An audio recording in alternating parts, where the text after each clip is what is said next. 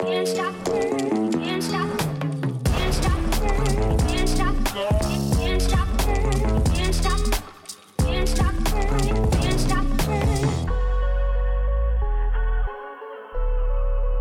Welkom bij Mit de wekelijkse voetbalpodcast van Play Sports. We hadden jullie vorige week deze transferspecial beloofd, maar vorige week zat een van onze gasten in Turkije en kon het dus niet doorgaan.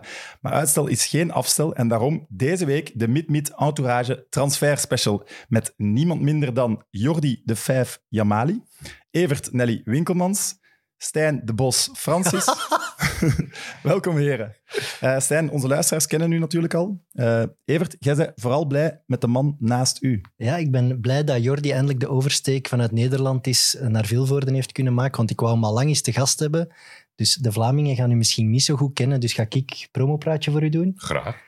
Jordi is, is toch een van de podcast-goeroes in Nederland, denk ik. Hij is ooit met neutrale kijkers doorgebroken bij een heel groot publiek. Hij is echt een supergoeie voetbalpodcast. Heeft bij FC Afkikken gezeten. Heeft deze zomer een waanzinnige eh, transferpodcast gemaakt. Een daily, elke dag over voetbaltransfers.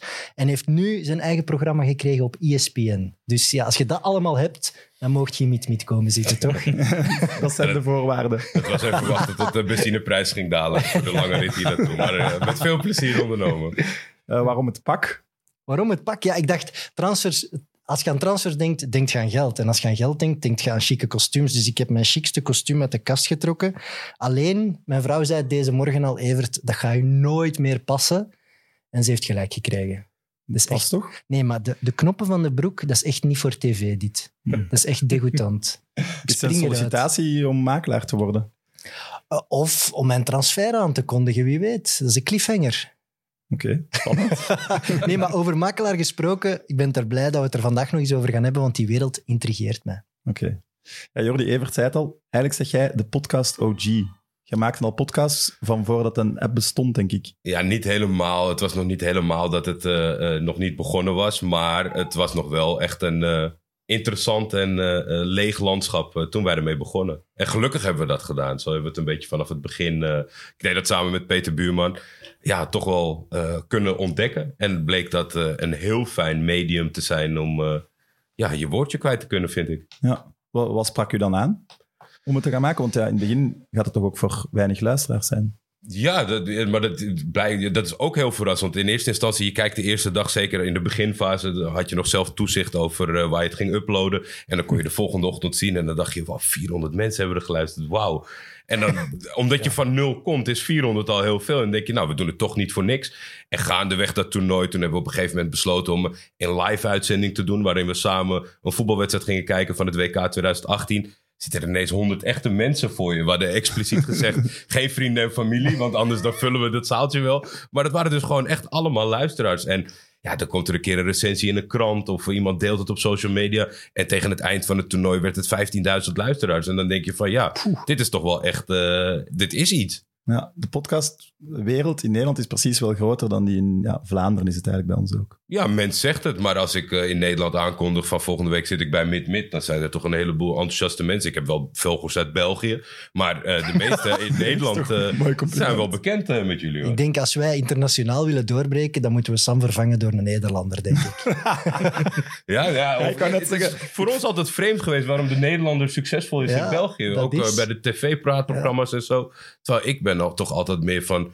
Vind jullie wat meer van de romantische kant van het voetbal? Wat wel bespraakter. Maar jullie willen graag eh, die schreeuwende ASO-Nederlanders volgens mij eh, op tv zien. Heb je het dan over Boskamp en Mulder? Of, eh? nou ja, volgens mij door de jaren heen is het toch altijd wel zo... dat, eh, dat Ja. de Nederlanders bij de grote tv-programma's zitten? Altijd. Ja. Ja, ik, ik vraag het voor een vriend, maar hoe gaat zo'n transfer tussen verschillende podcasts eh, in zijn werk? Een transfer tussen verschillende Ik heb podcasts. er al drie gehad, dus wanneer beslist je, ik ben hier klaar, ik ga nu naar een Oh, zo. Ja, nee, ja, ik probeer altijd. eh, zo, bij neutrale kijkers ging het toch hartstikke goed. En daar was best wel een heleboel mensen eh, teleurgesteld in onze beslissing. Alleen we zijn begonnen met een, met een haakje over het feit dat zowel Nederland van Peter Buurman en Turkije van mij niet meededen aan het WK. En normaal gesproken verlies je tijdens zo'n eindronde helemaal in je eigen land. Wat is de training? Wie gaat spelen? Wat is de opstelling? Dus je let niet op de andere landen. En nu waren wij de neutrale kijkers. Hebben we iedereen evenveel aandacht gegeven en alle wedstrijden gekeken. Nou ja, dat hebben we toen doorgezet in clubverband. Wat is nou een goede wedstrijd voor een neutrale kijker? Wat maakt voetbal leuk om naar te kijken? Ja, en we hebben echt heel veel content gemaakt. Want dat was wel dat mensen zeiden, waarom stoppen jullie nu al? Maar ik denk dat we een aflevering of 200, 300 in, in drie jaar tijd, zes seizoenen. Oh, dat is Ja, wel veel. Ik ben, ik ben gewoon graag hetgene voor dat, dat iemand zegt van... Nou, nou weten we het wel, we weten wat we kunnen gaan verwachten. En dan op zoek naar een nieuw idee. Soms komt het, soms komt het niet. Heb je, heb je een makelaar nodig eigenlijk? Voor al die transfers te managen? Nou, in de podcastwereld, ondanks dat hij in Nederland groter lijkt... kan ik het zelf nog goed af. Maar ja, nu misschien met tv is het natuurlijk andere koek. Ik doe gewoon 10% van het salaris. Stijn? Ik, doe- Ga lager of hoger? Meer. ik zou zeggen, voetjes op de grond en we zien wel. ik dacht ik dacht dat je voor jezelf een makelaar wou. Ah. Want ze hebben toch al aan je mouw getrokken. Van andere Ja, podcasts dat, en ja, maar ja, programma's. dat, dat, dat is logisch natuurlijk. Hè. Het succes van Wit-Wits, maar dat wordt ook duur betaald. Hè. Dus, Evert ja. de hele tijd. Kunnen we niet vertegenwoordigen? Eh, van waar komt de bijnaam De Vijf? Dat is uw verf twi- is- Twitter-handle? Ja, dat is ja, eigenlijk een heel simpel verhaal. En eh, over het algemeen, ik had altijd op, op internet Galatasaray-referenties. En toen Twitter net kwam, toen heb ik één keer een andere naam gekozen. En ja, die is een beetje blijven plakken. Mijn Turkse naam is Fevzi. Dus dat was gewoon de afkorting daarvan. Het is helemaal niks spectaculairs, niks spannends. Het is een afkorting van mijn naam met de, de voor. En eh, ja, ik, eh, ik heb dat op geen enkel ander social media platform dat ik dat gebruik. Maar eh, ja, deze is toch wel het meest succesvol gebleken. We, hebben u, we hebben u uitgenodigd eigenlijk rond de transferspecial, omdat je deze zomer een podcast had, Tekengeld. Ja, Meer dan 80 afleveringen. 86 dagen achter elkaar. Zonder uitzondering. Zonder uitzondering. Vanuit een bungalow in Ermelo, vanuit Dublin, vanuit een kledingkast. maakt niet uit. Ik heb. Eh, het liefst werk ik natuurlijk gewoon met mijn goede kwaliteitsspullen. Maar ik had al tegen de luisteraars gezegd: als jullie elke dag content willen, dan zal het af en toe ook met een wireless microsetje moeten. En eh, ja, dat, eh, ik, ik vond omdat, eh, eh, dat is ook weer zoiets. De podcastwereld wordt wat groter en die neigt dan weer tegen de luiigheid van traditionele media. Dus iedereen ging met zomerreces. En ik dacht, nou ja, als iedereen met zomerreces is, dan ga ik juist knallen. En dat bleek wel gewaardeerd. Is dat een steek naar ons? Want wij zijn op zomerreces. We hebben 2,5 maand gestopt. nou ja, niet eh, nou, in algem- algemene steek. Ik denk, ja, eh, tenzij jullie 2,5 maand op vakantie zijn geweest, wat gewoon een legitieme reden is om geen content te maken. Evert wel. Ik heb waren- ondertussen de nieuwe studio hier met een paar Man, mensen man, gebouwd. maar- ik heb alleen maar foto's gezien op Ibiza, Tomorrowland. Wat was het allemaal? Ja, dat is weekend, hè, tomorrow. Oké. Nee, maar ja, dan, dan is het legitiem natuurlijk. Maar ik denk als jullie hier gewoon hadden gewerkt, maar zoiets hadden van ja, het is zomer, laten we niks maken. Dat, dat moet je jezelf wel aanrekenen, vind ik. Voilà. Ja, ik moet bekennen dat ik eigenlijk niet geluisterd heb naar Tekengeld. Ik wist pas van twee weken geleden dat je die Ja. podcast gedaan hebt.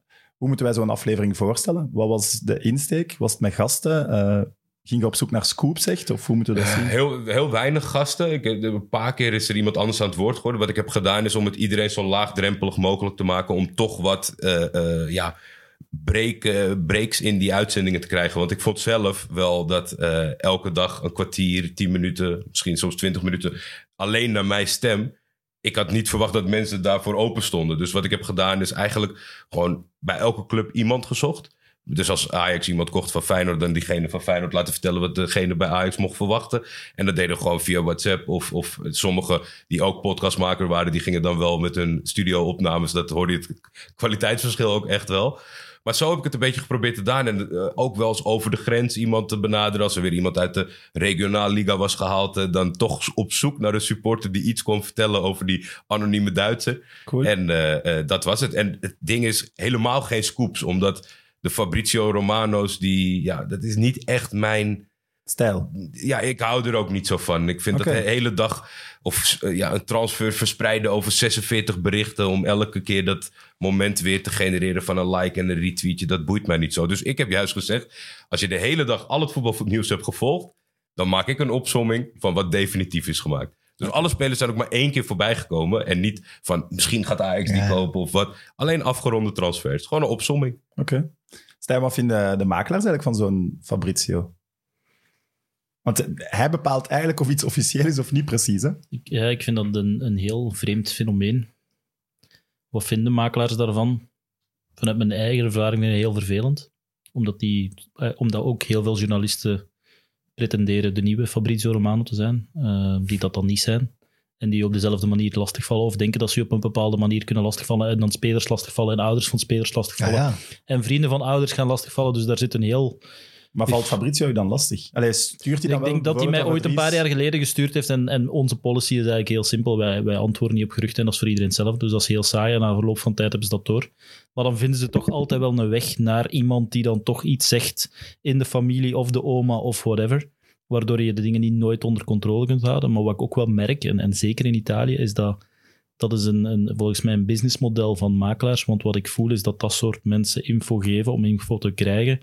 Waardoor ik eigenlijk weet als ik met een bepaalde Italiaanse makelaar of club bel en ik zeg iets over een andere deal, dan weet ik binnen 30 minuten staat online. Dus dat is iets waar je rekening mee moet houden, ehm, waar wij geen gebruik van maken, maar ik voel wel dat er daar door makelaars gebruik van gemaakt wordt. En dat stoort mij, niet de Fabrizio Romano zelf stoort mij, maar wel al de rest die dan denken, ja, ik moet hier de scoop hebben en ik ga hier maar iedereen rondbellen en dan kom je bij naïeve vrienden of naïeve familie van spelers die dan bepaalde dingen zeggen die eigenlijk niet op dat moment moeten gezegd worden. En dan kom je gewoon soms in de problemen als makelaar of als club of als speler. En ik, vind dat, ik vind dat echt een verschrikking. En die journalisten, ik erger me daar echt mateloos aan. Heb je dan ook journalisten die informatie die ze van u krijgen doorgeven aan andere clubs om daar dan weer Ik ben er extra 100% informatie zeker te van. Ook al Oké, ontkennen ze dat, maar ik, ik heb al bewijs gezien van journalisten dat dat gebeurd is. Eh, en ik denk dat wij nu zes, zeven jaar al zeggen van kijk, op geen enkel gerucht antwoorden wij, punt. En En dat is voor elke journalist hetzelfde. is, er, is er ooit geen moment geweest dat jij, dat jij het kon gebruiken, een journalist, om iets te lekken? Je- kunt dat altijd gebruiken, Ja. maar eh, ja, dan moet het maar op andere manieren werken. En journalisten vind ik ook niet noodzakelijk betrouwbaar in hun informatie, want die krijgen dat ook maar via via. Waardoor je ook eigenlijk nooit 100% zeker bent. En ik, ik heb dan liever dat ik... Dan bel ik liever een collega-makelaar in Italië of in Spanje of in, Ita of in Engeland die mij gewoon zegt van kijk, ik denk dat het zo zit, ik heb het gecheckt. Dan een journalist die misschien die info ook nog eens gaat gebruiken naar iemand anders gaat doorgeven. Ah, ik vind journalisten zijn, zijn eigenlijk een beetje op zich... eigenlijk ook een soort van makelaars van informatie geworden. En, Zeker. en dat begint wel gevaarlijk te worden. hè. In proper handen zag je zelfs dat ze eigenlijk ook gewoon een beetje makelaar waren. Ook al. Soms is die, die, die grens wel, wel dubbel, maar natuurlijk, we weten nooit wat de, de financiële stromen daarachter zijn. Want de journalist die informatie vergaart en, Dat is daar dan, job. voilà, en dat dan publiceert, dat, dat mag. Ja, maar het gaat veel verder. Ik heb journalisten die mij letterlijk hebben gezegd van kijk, eh, er zijn makelaars die mij betalen voor bepaalde informatie. Ik geef dan informatie terug. Het is geven en nemen. Doe je daaraan mee of niet? Letterlijk. Gaan we eens proberen volgende transferzomer met ons drie misschien zo'n eh, een fake gerucht en zien hoe ver en hoe groot dat, dat wordt. Dat is heel simpel, hè? Ik denk dat De be- de- de Ja, hoe ver en hoe De groot? bedragen die bij Dries genoemd zijn in Juventus komen van een makelaar tegen wie ik fout informatie gezegd heb. Ik heb dit Ah, jaren geleden al gedaan. Stond overal de volgende dag. Wat heb Oké. je Ik Ik heb gewoon een rennen. De, eh, of Ajax zat in die fase dat ze veel Zuid-Amerikanen kochten. En volgens mij toen eh, in navolging van Davinson Sanchez nog Oruela en eh Cachera. Dus ze zaten in de Colombiaanse hoek. Dus ik heb een, een, een Gewoon een tweet. ik heb opgezocht op internet naar een radiostation in Colombia. heb ik een speler opgezocht van een club. En daar heb ik een Twitterbericht van gemaakt. Van nou, ik heb net gehoord op die en die zender. dat Ajax verregaande interesse heeft in die speler. Volgende dag stond overal. Ja, dat is het trouwens dat jij ook de eerste werd die het nieuws van eh Yilmaz naar buiten bracht? Nee, Yilmaz niet. Maar het, het, het, het belandde wel heel snel bij mij als zijnde gerucht. En ik dacht, ja, dat heb ik al een paar keer laten optekenen deze zomer. Dat is het grootste bullshit gerucht wat er is. Ik dacht eigenlijk dat iemand zoiets had geflikt als wat ik net uitleg. Want ja, nee, Burak Yilmaz en Fortuna zitten, dat lag wel heel ver eh, uit elkaar. Maar toen werd het toch al heel snel duidelijk dat het concreet was. Maar ja, ik zit dus echt niet... Ik, ik ga niet bellen. Ik zou niet weten wie ik moet bellen om dat na te checken of dat echt zo was. Alleen de club bracht snel naar buiten dat het echt zo was. Alleen hij was nog op vakantie. Maar ze hebben wel een soort van vooraankondiging gedaan om het te bevestigen. En vanaf dat eh, moment eh, moest er heel veel aandacht richting uh, Burak Yilmaz. Toch een van de bizarste transfers van de zomer. Ja, vo- En als hij vooral... op vakantie zit, is dat misschien goed dat hij Fortuna Sittard nog niet had bezocht of zo. dat, dat ze wijs maakt dat dat groter was, ik weet niet. Ja, maar jij hebt hem kunnen spreken, wat ook al zeer uitzonderlijk is. Toch? Wat, Ja. wat wist hij van Sittard? Waar ging hij belanden? Wie heeft dat geregeld? Allee, ik kan niet zeggen, die man die kent misschien Ajax, die kent misschien PSV, Feyenoord, maar voor de rest van de Nederland, de Nederlandse cultuur, weet hij toch niks. Ik denk niet dat hij op het trainingscomplex de Buchten is geweest eh, Nee. in, eh, in Limburg, waar ik hem eh, wel heb zien trainen. Op, eigenlijk ja, op de velden van de amateurvereniging. Ik denk dat hij niet zo heel veel wist. Ik, de, de, de club is natuurlijk in Turkse handen. Je een Turkse voorzitter en er zijn ook nog wat geldschieters en rechterhanden en dat soort zaken. Dus ik denk dat zij hem het plan van de club hebben geschetst en dan gezegd. Hij heeft natuurlijk wel eh, lang in Noord-Frankrijk gezeten, bij Ja, ja. twee seizoenen. Dus ik denk dat het niet helemaal een cultuurshock is qua wat hij aantrof. en dat soort Cultuurshock zaken. niet, maar ik denk niet dat de spelers van Lille veel weten over Fortuna Sittard. Nee, ze zullen niet weten over ja. Fortuna Sittard. Ik denk dat er ook een groot kwaliteitsverschil zit tussen de selectie van Lille en Fortuna Sittard. En dat is ook nu eigenlijk wel een beetje wat het probleem is. Want wat ik me niet kon voorstellen, en dat in de eerste gesprekken kwam hij echt wel goed naar voren, dat hij het idee had, ik ben aan dit traject begonnen en ik weet waar ik terecht kom. Ik weet dat mijn medespelers wat minder zijn. Ik weet dat de kwaliteit laag is en dat ik me echt zal moeten inzetten en de mindset eh, om moet zetten. Hm. Alleen blijkt nu wel dat dat wel heel moeilijk gaat als jij altijd eh, topvoetbal hebt gespeeld. Om dan nu toch begripvol te blijven. Ook nu de resultaten uitblijven. Ze hebben nog maar één punt eh, behaald. Ja, Zelf, klopt, klopt het trouwens dat hij gezorgd heeft voor het ontslag van de trainer? Of Nou ja, in Nederland is de gehele tendens. Want het, eh, traject voor Fortuna is denk ik vijf seizoenen geleden begonnen.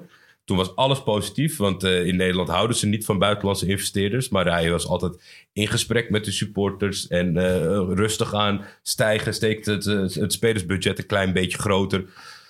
Maar ja, blijkbaar je trainer ontslaan in de derde speelronde. En een Turkse ster halen. Dat heeft al het kwaad eh, gestart. Ja, maar dat weet je. Als je Burak Yilmaz gaat halen, dan weet je dat alle aandacht plots toch naar Fortuna Sittard Zeker, gaat. zeker, En ik denk, ik denk Hey. dat ze daar daadwerkelijk eh, een inschattingsfout hebben gemaakt. Ik- Dat, dat zij dachten eh, eh, dat misschien of dat de resultaten zouden komen, of dat ze Ja. genoeg reputatie hadden opgebouwd. Ik denk niet dat zij dit voor, voor zich zouden. Als, als voetbalwatcher vind ik dat fantastisch. Zo'n- dat is een iconische transfer. Mhm. Maar of dat, dat voor zo'n kleine club goed is, dat je plots in de oog van alle aandacht komt en dan ook nog eens één speler gaat het sportief niet maken. Dus Ja. dat is heel moeilijk. Dat kan voor mij eigenlijk alleen maar mislukken soms. Kan je niet dat geld dat je dan aan zo'n Yilmaz geeft niet beter verspreiden over een paar mag jij als goede... voetbalromanticus? Ik vind die transfer vind ik er zo geweldig. iemand naar Mechelen komt. Wij hebben ooit José del Solar gehaald. Die kwam van Real Madrid. Dat was de, Peru, de Peruviaanse record international. Eh, die heeft ook in Turkije gespeeld trouwens. Eh, Maar die was toen al 6 of 37 en die kwam de middencirkel niet meer uit. Dat was een grote vedette geweest in zijn land. En dat is compleet mislukt. Ik denk dat hij drie matchjes heeft gespeeld. En we hebben die kei veel geld moeten betalen. Hm. En dat was het. Ja, zo van die... Dat is eigenlijk voor, het, voor de supporters te pleasen, toch? Dat Het je zo'n eh, spelers Ja, haalt. het is toch kwaliteitsinjectie.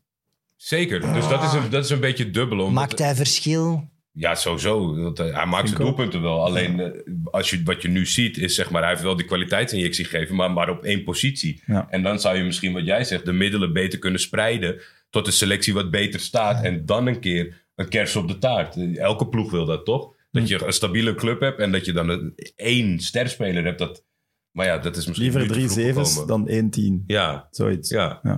Eh, Stijn, kende jij de podcast Tekengeld al? Nee, sorry. Nee. Dat was de, dat was de, de drukste periode, denk ik. Ja, ik moet zeggen, ik ben, ik ben de afgelopen maanden ook, eh, zelfs, zelfs met mid ben ik pas de afgelopen weken terug wat beginnen inhalen. Of, eh, Dat kwetst. eh, ja. Ik dacht, op al die lange achter. vluchten heb je toch tijd genoeg? ja, maar dan slaapt je vooral toch. dan ben je oh, je kunt slapen. Eh, Jordi, veel geld verdient aan de dagelijkse podcast. Nee hoor. Nee, nee, maar dat is, ja, ik, ik heb eh, over, over veel dingen heb ik een mening. En dat vind ik ook dat je gewoon ziet dat eh, in Nederland is natuurlijk nu eh, sponsoring binnen de podcastwereld heel normaal. En dat is dan omdat, het, omdat alles groeiend is, worden dat ook grotere merken, meer aanmerken, waar je minder de kans hebt om, om een leuk idee. Ik, voor mij, eh, ik, ik, ik zat niet te wachten op, eh, op eh, de middelen, zeg maar, die het met zich zou mee kunnen brengen. Dus ik kon daar heel scherp in zijn. Dus het, het moest echt een leuk initiatief zijn, die het zou begrijpen en paste bij de podcast. Maar je merkt gewoon dat, ja, het, is zo'n trage wereld, dat eigenlijk als de hype voorbij is, dan, dan Ja. pas gaan ze het ontdekken. En ja, dat is heel triest, maar dat is wel weer een bewijs daarvan. Dat niemand in die eerste weken dat je dacht, eh, als je Spotify opent, waar al die eh, gasten naar kijken qua cijfers en dat soort dingen, dat er ineens een nieuw initiatief in de top 10 staat. Dat ze even denken van, oh, misschien is dit handig om even snel te benaderen. Maar dat is, eh, Nee. nee, een paar hele nadeel- leuke kleine. Dat is nadeel als je altijd de voorloper bent. Hè? Zeker wel, zeker wel. Maar ja, gelukkig, ik heb gewoon een baan en een, een goed leven. Dus wat dat betreft kan ik dat soort initiatiefjes doen. Ik stelde de vraag eigenlijk alleen maar omdat ik hem ook aan Stijn wil stellen. Stijn, in miljoenen euro's op twee cijfers na de komma. Hoeveel heb jij deze zomer verdiend? Ik zou, ik zou je dat zo kunnen zeggen, maar... nee, Ja, dat, is wel, doen. iets- dat is wel iets dat we bijhouden. Maar ja, je kunt dat ook eh, perfect, eh, onze jaarrekening worden gepubliceerd. Eh, nu niet dat dat alles zegt, maar dat zegt wel veel, denk ik. Oké, maar Dus, Mertens, Mertens, Alderwereld, Dessers, Van Heusden, Boyata, Openda, Onjedika, Kobout. Ik heb er nog een paar niet genoemd. Drukste zomer ooit wel? Ja, dat wel. Ja, zeker. Het was heel druk. Ehm, En ook niet meer, eh, niet meer leuk druk op een bepaald moment. Omdat je echt wel wat geleefd wordt. En je kunt ook niet alles goed timen. Eh, op sommige momenten moet op twee plaatsen tegelijk zijn. Wat was goed, zei het is, het is, het is, eh, het is beter uitgedraaid dan, dan verwacht of gehoopt. En dat is toch altijd afwachten. En die stress is er toch wel altijd ook. En, en na verloop van tijd gaat die stress geleidelijk aan weg, omdat je ziet, oké, alles is goed aan het komen. En je weet dat eigenlijk al vrij snel. Want voordat zo'n transfer is afgerond, zijn er eigenlijk al weken wel achter schermen gebeurt er al wel van alles. Dat je wel voelt, oké, het gaat wel goed komen. Ehm, en dan zijn zeker die belangrijke, of die grote transfers zijn belangrijk voor een kantoor. Voor, voor, voor, ja, als bedrijf moet je omzet halen en moet je medewerkers kunnen betalen. En dan, dan zorgt dat wel dat die druk ook wel vrij snel, die financiële druk vrij snel weg is. En dat is wel, dan werkt het wel ontspannender en is iedereen wat relaxter en kan je de deals ook rustiger aanvatten. Dus dat is wel, dat is wel Dat is wel het nadeel aan, aan, aan groeien als makelaarsbedrijf dan. Ja, er zijn heel veel dingen die misschien op dezelfde dag gebeuren. En je Ja. kunt je niet in twee of drie splitsen. Nee, en dat is inderdaad een probleem. Dus eh, we, ey, een van onze prioriteiten nu is om, om er iemand bij te pakken die ook die onderhandelingen kan doen. Eh, Nee, pak Dus, eh. Ik heb dit kostuum niet voor niks gekocht. Hè? Allee, kom. Eh, welke transfer, zat, transfer had de meeste eh, voeten in de aarde? Was het die van Dries? Ehm, Nee, dan. Nee, ik denk niet die van Dries. Ik ben aan het denken, welke was lastig. Ehm, ik denk Onidika was lastig.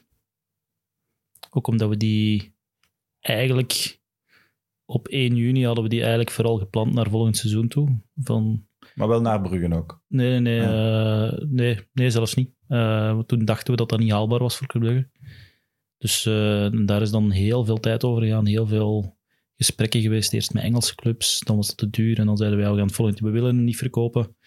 En dan bleek dat zij hun eh, andere speler niet konden verkopen, waardoor dat toch in... En, en dan, daar is heel veel geduw en getrek geweest langs alle kanten. Dat is een moeilijke geweest. Maar ik denk voor mij de moeilijkste was Matsen. Nicolas Matsen naar Westerlo. Dat was, dat was echt lastig. Omdat daar de verwachtingen helemaal niet op dezelfde lijn zaten tussen, eh, tussen ons, tussen de clubs, tussen woef. Ja, dat was, eh, ik denk dat dat de ene was waar ik eigenlijk heel blij van was dat we hem gedaan hadden. Daar is ook, denk ik, eh, eh, heel wat ruzie over geweest. Ehm, dus ik denk dat we daar het hardst moeten trekken hebben om het erdoor te krijgen. Eh, Ja, omdat de verkopende club heeft, heeft een bedrag in zijn ogen. Dat ja, omdat die ook, ja. en, en ook, ook de Deense, ah, ze hadden dan verwachtingen vanuit Denemarken van een bepaald bedrag, maar dat gaat een buitenlandse club niet zo snel bepalen, betalen, waardoor dat lastig was naar Westerlo. Terwijl, ja, dat was een moeilijke transfer. Dus, eh, en dat lijkt eigenlijk een eenvoudige transfer vanuit de buitenwereld, maar dat zijn eigenlijk toch transfers die, die wel Ja, onderschat ook, worden. ook financieel gezien eigenlijk een kleine transfer in vergelijking met Ja, de andere die je ja. gedaan hebt. En een andere is Jarne Steukers naar MVV. Dat is ook zoiets waar niemand eigenlijk bij stilstaat, maar dat was eigenlijk een verschrikkelijk moeilijke transfer. Omdat je daar ja, een uitleenbeur naar, naar MVV lijkt iets heel eenvoudig. Maar er moest eerst ver- verlengd worden en dan was het eh, fiscaal. Ja, je zit daar met Japanse mensen en, en een Belg in Nederland die dan de Nederlandse regelgeving niet kent en de Japanners kennen de Belgische regelgeving niet. En die moesten onderling communiceren en dat is echt... wow, daar is heel veel moeite en heel veel tijd over gegaan. En ook een, een jurist bij de club die dan vertrekt, waardoor er daar een, een chaos was. Dus dat, was, eh, dat zijn eigenlijk het soort transfers waar we intern vaak trots op zijn. Dan, ja, die, die zijn dikwijls moeilijker. Eh, Maar trekt je ergens een grens? Van die speler is te laag niveau voor ons? Of hoe gaat dat? Kan zomaar iedereen zich bij u proberen aan te nee, nee, nee, wij, wij, weigeren wel redelijk wat spelers. Eh, ik denk dat wij niet wekelijks, maar maandelijks wel één of twee spelers zullen weigeren. Maar qua niveau of qua gevoel? Qua beide. Eh, ook qua persoonlijkheid soms. Omdat we echt denken van ja, dit gaat echt niet werken bij ons. Je hebt spelers die gewoon, dat je weet, die past bij ons. Ja, ja. Eh, de, maar je hebt spelers bij wie je ook weet van de persoonlijkheid, hoef. Waar al een zekere reputatie rond, die al drie, vier makelaars gehad hebben. Eh, Ik hou van continuïteit en stabiliteit. En die spelers moeten dat ook wat uitstralen. En dan ook niveau. Dan gaat het vooral over de potentie. En daar vergissen we ons soms in. Hm.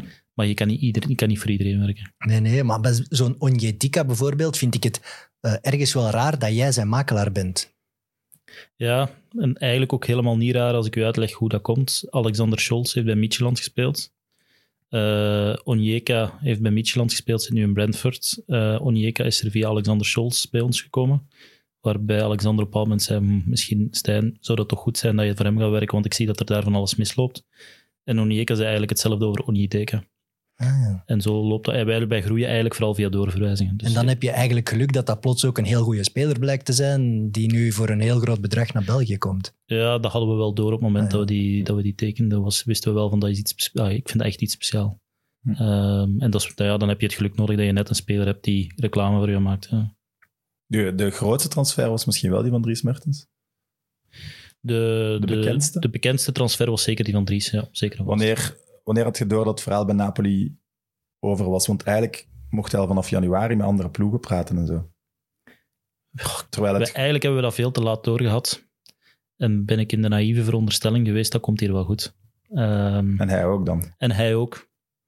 Want ik, ik, wij, eh, we hebben eigenlijk nooit doorgepusht op andere opties. Eh, ik zeg maar iets in mei, juni. Dat was het oké, we zien wel. En, en ik ben dan ook een keer met de sportief directeur gaan spreken. Die zei, ja, de voorzitter is ermee bezig. En dat, dat werd maar niet concreet. Ehm, dus ik denk dat we daar eigenlijk zowel Dries als ik verrast waren dat, dat we daar niet rond geraakten. Dat was eigenlijk... Want wij vroegen ook niet veel. Als je dan kijkt naar de aanbiedingen van Juventus achteraf, dan, dan, dan vroegen we echt aan, aan, aan Napels zeer weinig. En er waren ook geen echte onderhandelingen. Dat was gewoon vraag en aanbod en dat- that's it. En bij hen was het te nemen of te laten ook. En ja, dat was wel een teleurstelling. En, en mijn grootste teleurstelling daar was vooral dat Dries dan ook niet het afscheid heeft gekregen dat ik wou Ja. dat hij had gehad. Dat hij niet zo dat, dat laatste... Mijn idee was, oké, dat geld is niet zo belangrijk. eh, het moet ergens redelijk zijn. Maar je voelde ook dat dat sportief dan niet gedragen werd binnen die club. Dat als een club een speler wilt, dan wordt dat heel hard gestuurd vanuit coach en sportief directeur. En begint Bij een goed geleide ploeg eigenlijk. Ja, bij een goed geleide ploeg. Maar pas op, ik vind Napoli eh, niet slecht geleid op dat Nee, vlak. daarom. Ehm, maar ik denk dat we daar een beetje de, ons hebben blind gestaard op de relatie waarschijnlijk ook met die mensen en tussen Dries en die sportief directeur. Maar eigenlijk moet het, als een, als een speler als Dries niet verlengd wordt, moet die coach en die sportief directeur oorlog maken met die voorzitter. En ik denk dat we daar een beetje ons eigen hebben aan mispakt. Dat dat was niet het geval. En we dachten, ja oké, dat zal die- gewoon zijn omdat die voorzitter wel alles bepaalt. Ehm, maar dan, ja, achteraf gezien vond ik dan wel storend dat, als je dan ziet naar het afscheid van Insigne, en ook gewoon dat je die laatste keren in San Siro, in Juve, dat je gewoon al die matchen nog een keer kunt ten volle bewust meemaken. Dat is voor Dries nu leg- weggelegd geweest. En dat vind ik het meest jammer aan, aan, aan heel die situatie. Ehm, ik denk dat hij nu goed terechtgekomen is. Maar ik vind daar hebben ze ons wel iets afgepakt. nee, Maar ik vind dat ze hem daar iets hebben afgepakt en dat vind ik nog altijd, dat is nog altijd zuur. hè. Wat ik heel opvallend vind in heel die saga is dat op een gegeven moment geeft die voorzitter van Napoli, De Ja. die, die komt naar buiten met ja, maar wij hebben Dries een voorstel gedaan. Ik denk dat hij sprak van 2,2 miljoen euro op jaarbasis. En hij heeft het geweigerd. Dus hij is, eh, hij is geld eh, belust, waardoor die perceptie heel hard tegen hem werd gespeeld. Dat vond ik... Dan denk je op dat moment toch, hé hey, gast, Nee, dat denkt hij dan zeker. En zeker als die twee weken ervoor eh Chiro komt bezoeken en dat dat er ook in de kranten komt en zo zegt raar. van ik ga mijn contract geven en, en dat heel bewust is, want eh, de- alles is daar zo goed over nagedacht en alles wordt daar op een bepaalde manier naar de media ook doorgespeeld. wat had hij daarbij te winnen om dat zo te zeggen van ja, maar ik heb hem een voorstel gedaan en het Ja, was zoveel. zeker, ja, ik, ah, Waarom nog? Hij kan zeggen van kijk, ik was de enige die hem nog wou en ik heb een voorstel gedaan. Ja, toch nog, en dat, ik denk ook nog altijd dat dat echt zo is, dat die Want Ook nog en de voorzitter kwamen op zich niet slecht overeen. Nee, nee, maar ik, eh, iedereen een denkt dat, wij oorlog hebben met die voorzitter, maar ik moet eigenlijk zeggen dat ik, ik, ik heb zelfs eh, redelijk wat respect voor die, of zelfs veel respect voor die voorzitter, omdat ik, we hebben nooit oorlog of ruzie gehad. We hebben heel veel onderhandelingen lastig gehad, maar we hebben daar nooit... En, en dan heeft hij toch nog... Hij wekte ook de indruk dat hij dan toch nog degene was die het wou doen. En heeft dan ook effectief een voorstel gedaan. Maar ja, dan wordt dat in de media ook op een bepaalde manier gespeeld. En ja, als, Dat is om de fans te sussen dan. Van, het ligt niet aan ik, ons, het ligt Voilà. aan de speler. Ik denk dat dat zeker Maar hij heeft wel het voorstel gedaan. Hij heeft wel een voorstel gedaan. Hij heeft een voorstel Een gedaan. voorstel, Ja. oké. Maar als Eh. Dries voelt, ik ga weer een heel jaar niet veel spelen. Ja. Want Het als het de een voorstel is dat gedragen... waarschijnlijk, dus. Een voorstel dat gedragen is door de coach. Bij Catou zo in het verleden, dan, dan maakte die oorlog tot als dat voorstel in orde was.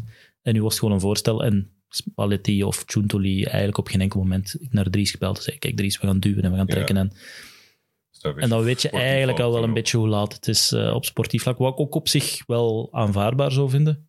En dat was ook het idee, ja, als Osimhen daar is, ga je niet een heel seizoen spelen. Eh, maar gewoon de afscheid niet. Mij stoort dat afscheid. Al, al, de rest. niet des Napoli, toch? Nee? Met hun heldenverering. Nee. Ja. En, en, Ja. en eh, ja, Dries, eh, linksom of rechtsom, heeft hij het doelpuntenrecord overgenomen van de grote held van de stad. eh, waar je, je kan volgens mij geen kant op kijken dat je Maradona niet ziet. En ja, zij zijn echt ook met die waardering voor die landstitels in het verleden. Ook omdat ze vechten tegen het noorden altijd. Ik kijk hier wel van op, zeg maar. Dat, Nee, dat nee. ze op deze manier dan Ook dat daar dit eindig hebben was. gemaakt. En dat hij niet even op het veld geroepen werd, maar wisten ze dat dan misschien Ik niet. weet niet of ze dat wisten. Ja. Eh, maar ook zijn statistieken waren goed, hè, want ja, mensen vergeten dat wel eens, maar eigenlijk per minuut gespeeld had hij gewoon heel goede statistieken. Dus, Ja, dat en hij en tot- vindt in, in Italië, als je naar, kijkt naar spitsen, wat die verdienen, die een beetje scoren, ja, als je dan kijkt naar het voorstel van Napoli, ja, dan weet je gewoon, oké, ja.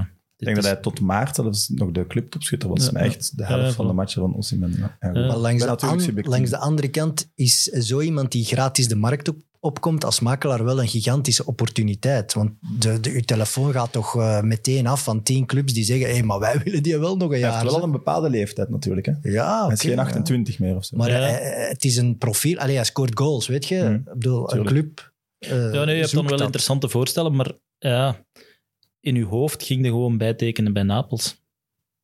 Hm. En dan is alles wat er dan komt, is toch ergens... hmm. Heb jij nooit eh, aan plan B gedacht? Dries, kijk, als hij denk- niet rondkomt, kunnen we dat of dat of dat gaan Jawel, doen. we hebben vaak aan plan B gedacht, Ah, ja. maar het, het plan B was dan bijvoorbeeld, ik zeg ja, een van de plan, ja, ik kan maar gerust zeggen, was ik ga een jaar in Bali voetballen, bij wijze van spreken. Oh, leuk. En, of- Mocht je dat echt zeggen? ja, nee, maar ja, dat, dat, was, eh, dat, is, dat is een plan B of een plan C, waarschijnlijk een plan D. Eh, dus dat was dat, zeker plan B.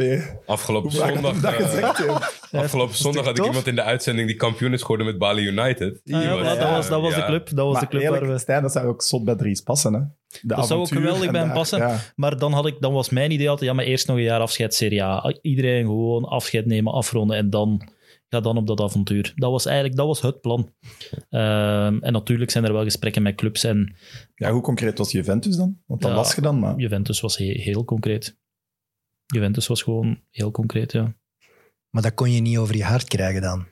Ja, jij wel, vermoed ik, want het, is Ja, ik wou het zou meer opleveren. Ik, eh, voor ons was dat een heel interessante transfer geweest. eh, en voor Dries trouwens ook. eh, als puur financieel, als je dan echt puur als makelaar financieel bekijkt, was dat denk ik interessant of zeer interessant. Maar je voelde wel bij Dries dat hij dat gewoon niet... Dat kon hij vanuit zijn hart niet maken. Maar dat was wel het idee van, ja, kijk, als er nu niet Juventus was geweest, maar hetzelfde niveau Bayern München, Barcelona, was hij weg. Eh, maar het was gewoon omdat Juventus was dat niet kon. Eh, en, en ik moet wel zeggen, dan zie je wel ook de klasse van een club als Juventus, de manier waarop zij daarmee omgegaan zijn. Wat bedoel je dan? Ja, respectvol naar... Zij hadden heel veel begrip voor het feit dat Dries eigenlijk dat vanuit zijn eh, gevoel vanuit Napoli niet kon maken tegenover de sporters. En ze zijn er heel respectvol mee omgegaan. Ook heel, heel veel tijd laten overgaan. Niet gepusht. gewoon gezegd van kijk, oké, als het nee is, is het nee. Tot als natuurlijk het moment daar is dat echt ja of nee is. En dan, dan, dan zei Dries van ja, kijk, ik ga, eh, als ik erover nadenk, wil ik dat eigenlijk niet doen. Eh, en, dat was, en ik moet zeggen, dat is daar... Er zijn clubs die daar anders mee om zouden gaan. Hm. Dus ik vond wel... Ja, Zeg je dan altijd tussenpersoon in de communicatie? Of communiceren die ook rechtstreeks? er is ook... Eh, ja, ik ben altijd tussenpersoon, dus ik, ik regel dan altijd... Als er dan toch ergens een gesprek zal zijn, zit ik daar wel altijd ergens tussen. En dat is dan meestal via WhatsApp in Italië. Ehm, dus dat is, ja, dat is de manier. Ja, meestal videocalls via WhatsApp, zo gebeurt alles in Italië. Dus, eh, Dat is wel handig op zich. Ja. Weet je, dat is duidelijk. nee, nee, voilà, ja, En dat is encrypted, WhatsApp. Toch? dat is dat is een Ja, dat is toch ook belangrijk? dat is wel iets opvallend. Eh, sinds proper handen bellen heel veel clubs eh, met WhatsApp. Ja. Ja, Dus denk- dat zal wel een reden van zijn. Ja, dat Ja. zal wel een van de redenen zijn. En zo, eh, nog Juventus zeggen die dan van, kijk, eh, het 13 augustus om 12 uur middags moet je ten laatste zeggen ja of nee. Zeggen die deadline dan? Nee, want zij, zij waren ook met verschillende pisten Ja. bezig. Hè. Ze gevoelden dan ook Milik, eh, Depay. En dat was eigenlijk nadat Dries eigenlijk aangaf van ja, kijk, ik wil het niet doen eh, omwille van mijn Napoli-verleden. Dan voelde ook dat die wel direct al beginnen doorschakelen. En, Ja, dat moeten ze ook en dan zie je ook weer die Italiaanse pers dat die alles beginnen te droppen. En, eh, maar eigenlijk is dat heel lang stil geweest hè, rond Dries. Want ik denk dat dat heel vroeg al, al eigenlijk die interesse er was. Hm. Waar we het eigenlijk Dries gezegd van nee, ik doe het niet, want ik heb een Napels bijtekenen. Maar ja, dan voel je toch... En dan komen ze nog eens terug nadat duidelijk is dat hij niet bijtekent. En, Vanaf, Nee. vanaf wanneer kwam dan Galatasaray? Want ik vermoed dat die wel niet in januari denken we zullen even die Dries Mertens gaan kapen. Het aantal Turkse makelaars dat ik gehad heb voor Galatasaray, dat kun je niet voorstellen. Ik denk dat dat vanaf december al begon. Eh, dan, ja, dan gaat dat ook over bedragen. Dan, ja, dan, die tussenpersonen zijn er ook zo onbetrouwbaar dat je eigenlijk moet wachten. En ik denk dat dat een beetje veranderd is met die eh, verkiezing van die vicepresident die erbij gekomen is bij die club. En dat, dat, eh, dan komen daar ook andere makelaars naar boven die dan wel, waarbij je voelt van kijk, dit is serieuzer, dit is ernstiger. Maar dat heeft heel lang geduurd eigenlijk voordat die in de richting gingen van de bedragen dat we voor hadden ook. En, en dat was een traag proces, maar dat, ja, het, de, de juiste lijnen met Galatasaray heeft lang geduurd. Eh, maar er, er was altijd wel een makelaar die wel afkwam met dit is een voorstel van Galatasaray, maar zonder dat er daar dan eigenlijk iemand echt achter zat. En dat is daar zo'n jungle, dat is echt... pff, eh, dat is niet altijd netjes. Maar wel relatief snel uitgekomen. Als je kijkt dat zeg maar, de, de, de top eh, van de Turkse transferperiode ligt heel op het, op het einde eigenlijk. Omdat veel spelers wachten natuurlijk op alternatieven. Qua timing wel, ja. Ja. Ook omdat op het moment dat Napels niet duidelijk was en dat je voelt dat je in Europa eigenlijk niet zo'n droomclub hebt van het niveau Juventus, maar dan ergens anders, ja, dan is Galatasaray denk ik volgens mij waarschijnlijk de mooiste club waar je naartoe kan. Als Ja. het niet Ja, dat gaat hier iemand wel beamen. Nee, nee, nee. Ja, ja, los van het beamen. Dit is natuurlijk wel... eh, ja, het ooit was het, het is de afgelopen jaren natuurlijk misschien wel ietsje minder geworden. Maar het is ook misschien een mooi project. Ietsje. project Zeg het maar. Om, eh, project om in te stappen om het terug te brengen naar de oude dagen. Maar ik vond het wel opvallend dat zij natuurlijk... Aan de voorkant hebben ze ook wat eh, transfers weten te realiseren. Dat vond ik wel knap. Nee, qua timing voor Turkije was dat heel vroeg. Ja, Maar die onderhandelingen hebben wel wat- niet zo, dat toch wel wat aangesleept. ja precies. Ja. Maar ik, ik vond het wel fijn, zeg maar, de geruststelling voor mij was... is dat, dat Dries wel...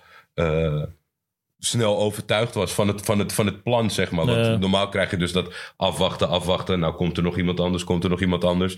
Maar ja, vrij snel de knoop doorgehakt van dit wordt de stap. Maar Ja, dan de club je- past wel echt ook bij Dries, vind ik. Ja, de club past sowieso, denk ik, qua omgeving en qua status past bij Dries en, en qua hoe, hoe hij in elkaar zit. Maar hij heeft ook wel met een aantal spelers gebeld die in Turkije gevoetbald hadden en die zeiden allemaal, hey, Galatasaray, niet twijfelen doen. en dat helpt wel. En Alleen, je, ja. Turkse clubs kunnen slecht betalen. Hè?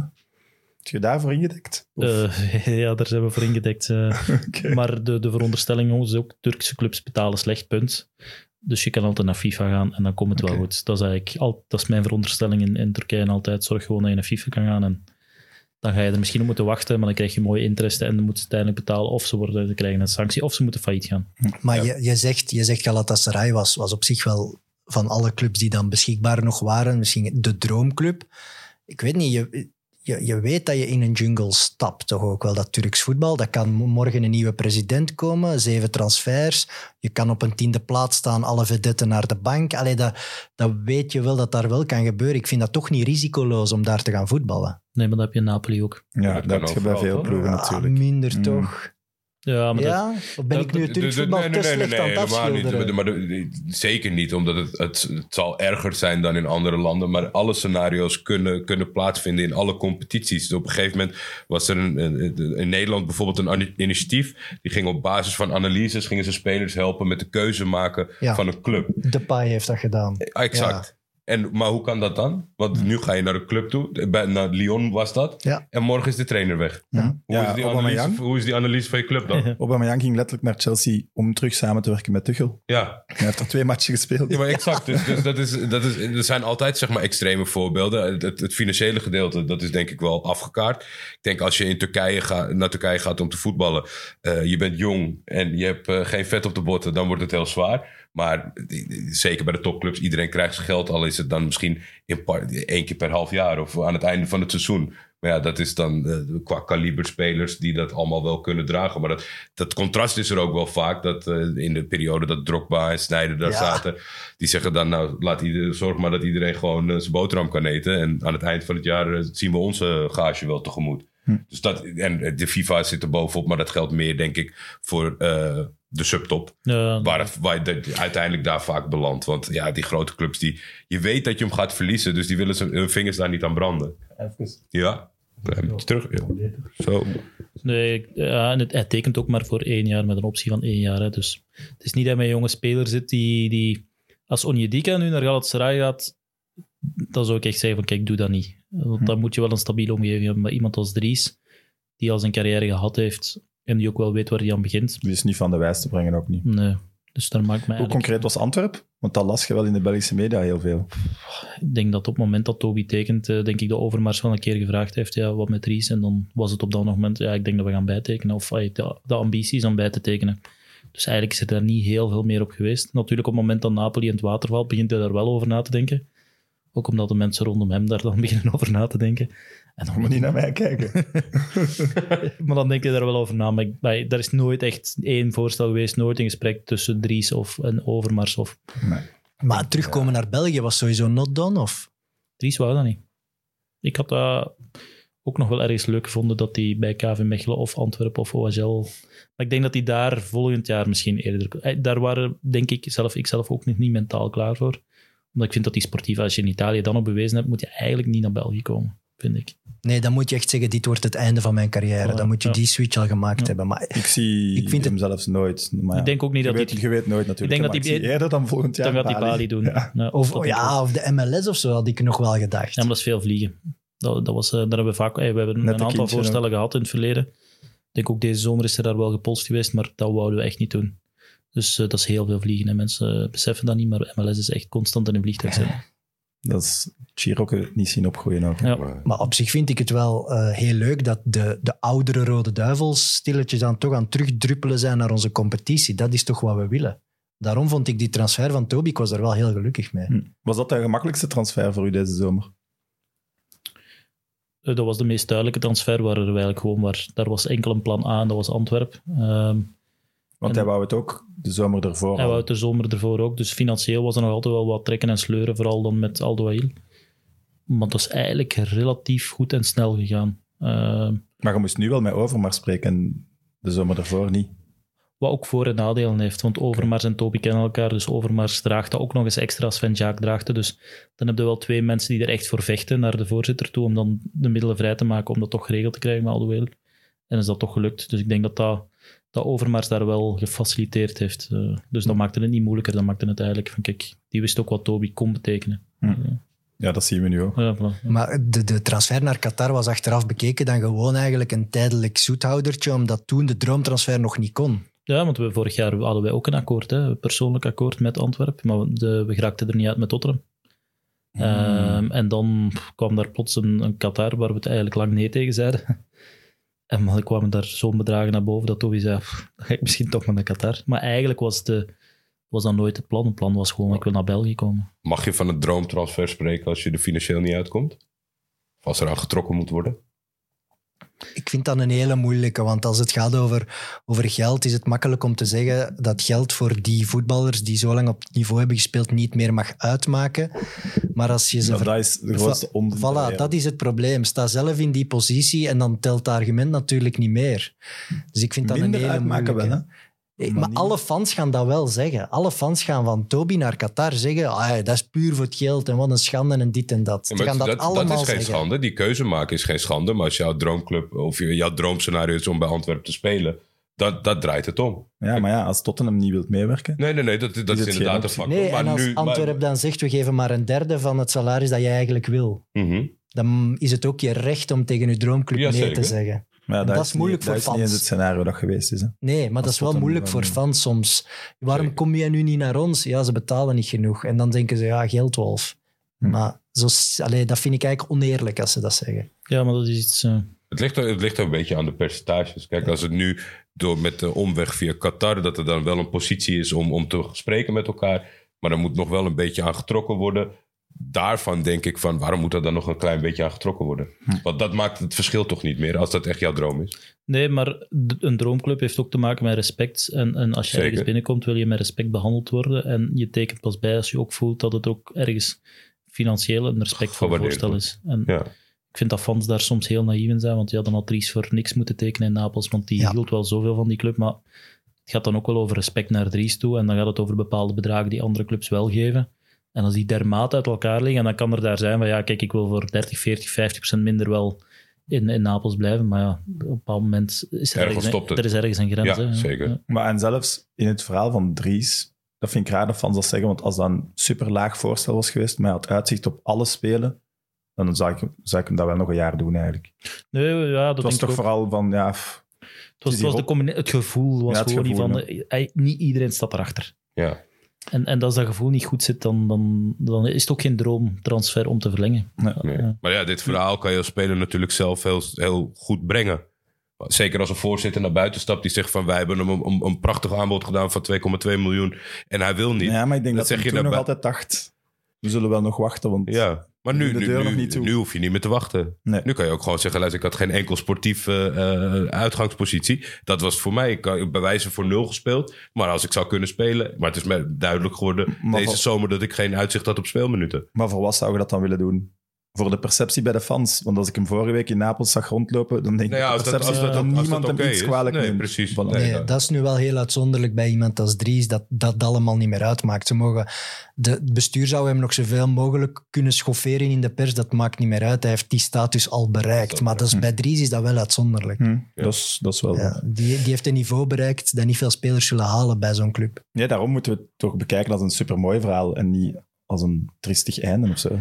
Dus zie dus wat er allemaal gebeurd is Ja. in die negen jaar. Nee, maar- Ja, ik vind, maar ik vind dat Dries dat heel goed kan. Ja. Ik vind dat Dries heel goed dat bij hem was oké, nee, oké, dan schakelen we door.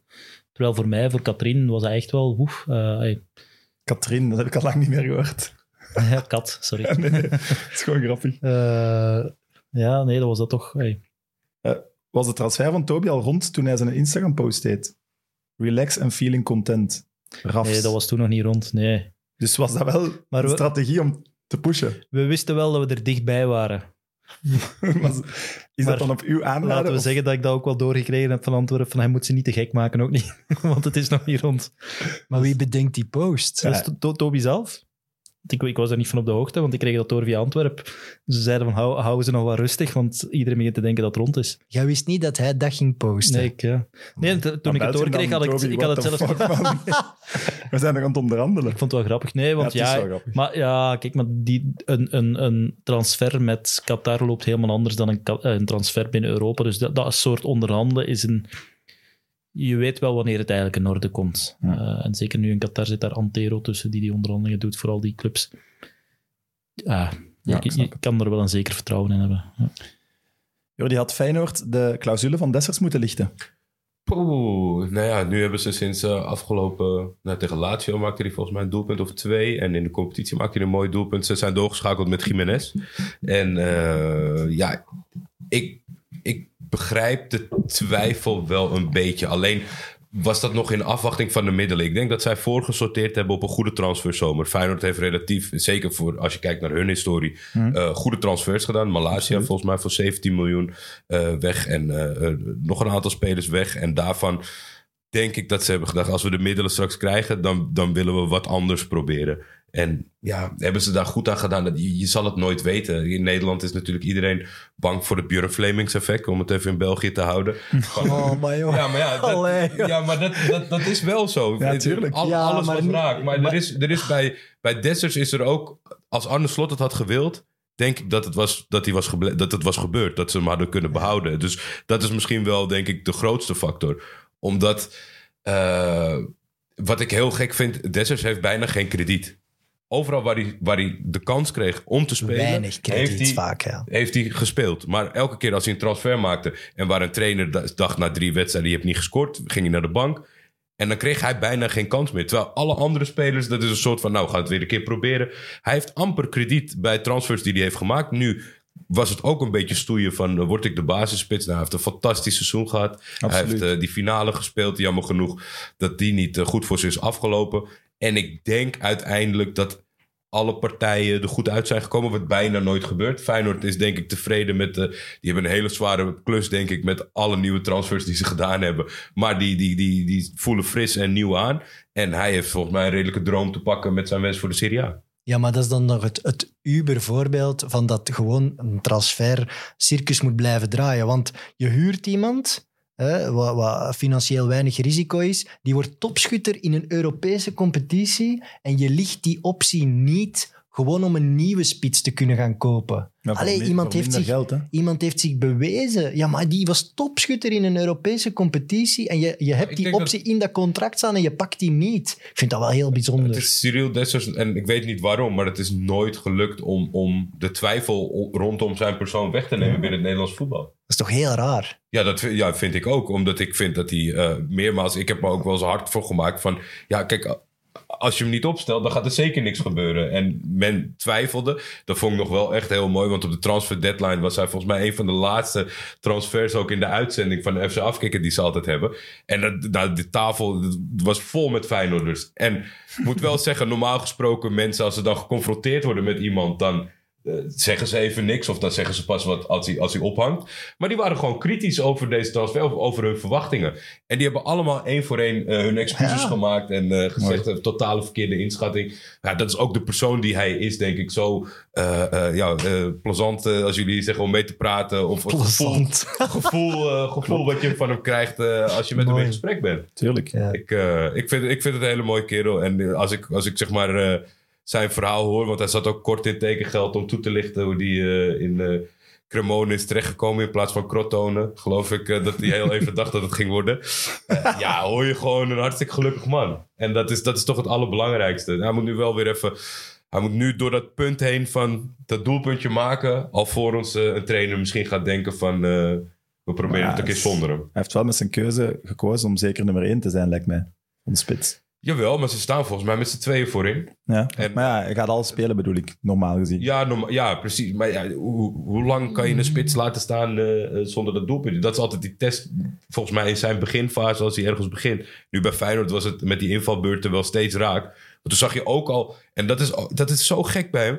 Dan ging hij in de basis en dan maakte hij de doelpunt niet. En dan zei hij, nou, volgens mij, eh, dat gaat hem niet worden. Invallen leuk, maar meer Maar niet. jij kan dat beter oordelen. Is dan 4 miljoen voor Feyenoord echt wel zo'n bedrag Ja, dat dat niet zomaar kan? Ja, Ja. dat is te veel. ja. is geen klein dat, dat gokje. is voorsort, dan, daar hadden ze moeten voorsorteren op het feit dat we mensen gaan verkopen. En die weet natuurlijk niet voor welke bedragen dat zijn. Dat is geen klein gokje dat je doet bij een Nee. Hollandse topclub voor Nee, 4 absoluut miljoen. niet. Maar de, de Feyenoord, ik weet niet of dat bekend is in België, maar die komen van heel diep. Hè? Van zware rode cijfers, dat grote verliezen. En eh, eh, een aantal initiatieven, Wijnaldum, et cetera, die komt uit die generatie dat ze echt niks anders Ja. hadden dan jeugdspelers. Dus die zijn wat voorzichtiger. Op een gegeven moment merkte je wel dat er een soort van ja, raar iets was van dat mensen tegen andere spitsen gingen afzetten van misschien moeten we Dessers niet nemen. Maar dan bijvoorbeeld gaan voor Strand Larsen van Groningen. Dat ik denk, ja, als je 4 miljoen niet hebt, dan ga je ook 11 miljoen voor Strand Larsen niet vinden. en wie geeft die garantie? Dat was ook niet echt een doelpuntenmachine. Maar Celta de Vigo heeft het toch eh, gegokt wat dat betreft. Is, dat, is dat er ooit doorgekomen in ten tijde van eh Wijnaldum, dat je als fan kon inkopen Ja, op talenten? nou, niet als. Ja, op de je transfer moet wel, je moet wel vermogend zijn hoor. Maar voor, Ah, oké. voor mensen met, met, met vermogen. De vrienden van De Feyenoord. vrienden van ja. Feyenoord, die konden dat initiatief starten. En dan kon je een paar ton inzetten. En dan had je een poeltje met vier spelers. En van toekomstige transfers eh, zou je daar dan je percentage... Of volgens mij hebben de echte diehards gezegd van ik wil alleen mijn geld terug. Maar volgens mij was er ook nog wel een, een percentage mogelijk eh, in de En, vinden jullie dat nu, want dat vind ik interessant, vinden jullie dat terecht dat FIFA gezegd heeft dat dat niet meer mag? Oeh. eh, Wat is dat third-party ownership third-party ownership. Ja. En ik vind dat echt het mooiste voorbeeld waarom third-party ownership eigenlijk wel kan werken. Het Maar kan niet werken op de manier dat het bij wacht. Twente heeft gewerkt, maar het kan wel werken op de manier dat het bij Feyenoord heeft gewerkt. Maar er is wel een verschil Ja. tussen wat dat de fans waren doen om Dessers te houden. En Ja, wat dat hier echt... Oh, crowdfunding was ja, dat. en- dat was ja, maar dat mocht ze ook ja. niet voor. Crowdfunding mag ook niet. Mocht, was juist, dat vind ik nog een verschil. Want misschien dat wel die mensen dat geld die gaan investeren voor een Wijnaldum dan destijds, dat die wel ook druk zetten op ja, hij moet naar PSG gaan, want dat is 4 miljoen meer en we krijgen meer terug en zo. Maar ja, ja, maar ik denk dat het een concreet verschil dat doet is. een clubeigenaar ook. Hè. Als je 100% eigenaar zet van de club, gaat ook pushen voor PSG, want dan krijg je ook meer geld. Dus ik denk niet... Dat Wat is FIFA zegt is nee, dan vloeit het geld eigenlijk eh, uit het voetbal naar eh, investeerders. Ja, maar ze kunnen natuurlijk geen streep trekken over, over de achterliggende gedachten. Want ik vind dat een, een club in nood, als het alternatief is dat misschien je club niet meer bestaat. En dat wordt gewoon goed vastgelegd door de club. Van luister, wij zijn supporters met middelen. En dit is een, een mooi model waardoor we nu even gered zijn. Alleen in het voetbal slaat het dan gelijk ook naar loesje en discutabel. Op een gegeven moment. Ik weet nog dat. eh, ik zag voor het eerst eh, Guillermo Rulli, die Argentijnse keeper, keeper bij Real Sociedad. Ik dacht, fantastische speler, waar komt hij vandaan? En dan ging je kijken en dan speelde hij bij een fictieve ploeg in Uruguay of Paraguay. Omdat hij daar. En, en daar heb ik wel moeite mee. Zeg Nee, maar. dat, dat, dat begrijp ik. Maar als makelaar ook. Hè. Maar Soms, soms heb fictieve ploeg? Nee, dus Nou ja, de dat je gewoon eigenlijk of zo, een, zoiets. een, Het- eh, het- ja, een club hebt die eh, ergens geregistreerd is bij een of andere voetbalbond, waar eigenlijk geen enkele wedstrijd wordt gespeeld, waar die spelers geregistreerd worden. En als die spelers dan verkocht worden, dan houdt die club, die fictieve club, houdt dan 80% van de rechten. Dus die komt naar, ik zeg maar iets, naar Feyenoord gratis. Eh, die speelt daar voor een minimumsalaris. Feyenoord verkoopt die voor 10 miljoen, dan gaat daar 80% naar die fictieve club. Dat snap ik wel, dat dat niet mag. Dat is, Ja, maar dat is dus een groot verschil, groot verschil met Dat is een heel groot initiatief. Ik voel, wel, ik voel wel een documentaire aankomen. Nee, maar dat dat- we zo'n dat- club gaan oprichten ergens in Venezuela of dat is boeiend, maar dat gebeurt nu. eh, eh, Er zijn heel veel, dat is wat Pini Zahavi deed met Moeskroen, hè, laten we wel wezen. Mm. Hè. Dat was eigenlijk dat model met een Cypriotische club, een Belgische club. En dat geld dat, dat vloeide van links naar rechts. En, en, en uiteraard heeft FIFA daar nee tegen gezegd, maar ik vind dat bij zo'n initiatief als Feyenoord. En, we Maar alles, soms, alles op wat dat we nu aan het bespreken zijn, is dan gericht om de transfersommen omhoog te pushen. Zo hoog mogelijk. Dat iedereen daar meer en meer kan aan gaan verdienen. Het Feyenoord-verhaal niet, maar Ja, al bij de rest wel. Ja. Ja.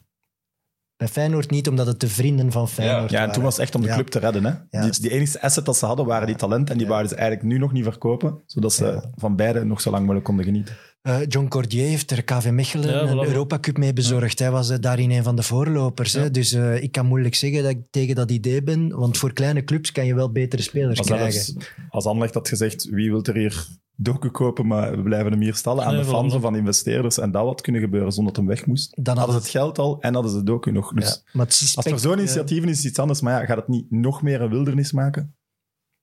Ik denk als je dat allemaal transparant maakt en dat je weet waar dat geld naartoe gaat, is dat volgens mij het probleem heel veel opgelost. Maar als ze Maar daar hoe ver zijn we momenteel verwijderd van transparantie rondom transfer? Allee, het valt toch mee? moet, nu, moet wel zeggen, het, gaat- het wordt wel transparanter en transparanter. Want als je zag, eh, toen ik eh, tien jaar, of intussen al twaalf jaar geleden, advocaat was van een aantal Belgische clubs. Erg. Oeh, Ja. dat was de jungle. En dat was met TPO en dat was geld dat van links naar rechts ging met eh, geld dat eerst via een andere rekening moest voordat het naar de club ging, transfer. Zo, eh, dat was dat was dat is nu wel echt minder dan. Dat is nu wel, eh, dat moet nu wel zeggen, daar is wel serieuze vooruitgang geboekt. Maar het blijft vreemd. hè. Ik bedoel, er zijn, er zijn clubs. Ja, als je kijkt, Watford, Udinese en alles, eh, dat, dat zijn, ja, blijven raar, soms rare constructies. Hè. Ja, dat is gewoon, Ik had, ik had ook dat ja. geld geven aan familieleden van tieners, zodat die tekenen. Ja, Ah ja, dat Lang niet meer stop erover daar gehoord. ook mee. Want op een gegeven moment was dat natuurlijk... In, in Nederland werden een heleboel Ja, talenten weggekaapt van eh, Dat gebeurt nog altijd. Ja, Bonida. jeugdspelers. Dat gebeurt nog Jeugdspelers dan, hè? Ja. Ja, want dan, dan werd je gekocht door City als Ajax-jeugdspeler. En dan kreeg je vader een functie en een eh, auto. En, Maar eh, moest niet komen werken. Ja. Maar- ja. ja, dat. Ja, maar dat gebeurt nu met makelaars, beginnen dat nu te doen. Hè. Dus eh, wa- wat er nu gebeurt, en vooral Italië en Engeland zie je dat gebeuren, is dat ze cashgeld geven aan de ouders van de spelers of familie of de broer. Dat ze zeggen van, kijk, als je tekent eh, bij mij als makelaar, een exclusiviteitscontract, 2, 3, 4, 5 jaar, afhankelijk of het een, een, een FIFA-contract is of niet, dan geef ik jou nu 500.000 à 1 miljoen cash. Met het idee eigenlijk, wat, wat ik nu begrijp van mensen die er iets meer van af weten, is het idee erachter is, dat is eigenlijk maffiageld, dat is cashgeld, zwart geld, dat ze op die manier eigenlijk heel eenvoudig kunnen witwassen. Want bij de eerste transfer van die speler zeggen ze, kijk, oké, die 500.000 Is het allemaal euro moeten weer eens Ja. terug en is dat wit geworden. Ja. En dat is nu wel iets wat ik, wat wat ik echt heel vaak tegenkom. Dat is wel En- een groot probleem dan. dat is echt een groot probleem. Dat is echt een groot probleem. En dat is Ik heb iets, ja. De laatste twaalf jaar toch ook een paar makelaars gehad die geld gaven als ik Dries kon overtuigen om naar nee, te gaan. ja, voilà. Ja. Hoeveel?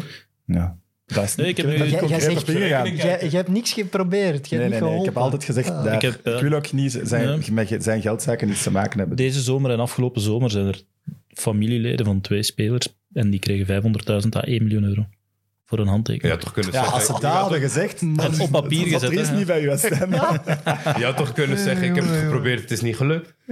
Maar ja, dan krijg je het geld. Ja, maar dan krijg je het geld dan niet. krijg je het geld niet. Nee, Oké. Zo, zo Dat lief zou ik zijn ook ze Dat, zo, eh, dat ze er zo graag vanaf wilden. In Turkije kan dat allemaal. maar- Er wordt trouwens eh, van Dessers gezegd dat hij allee, heel graag naar een top 4 competitie wou.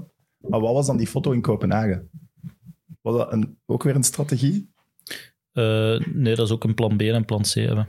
Ehm, en, en Kopenhagen is wel een, ik blijf dat wel een club vinden, net zoals Feyenoord een club is, die past bij Cyril, de persoon Cyril. 100%, Kopenhagen is een fantastische ja. stad, speelt Champions League, een topclub, speelt dominant voetbal, dus past eigenlijk.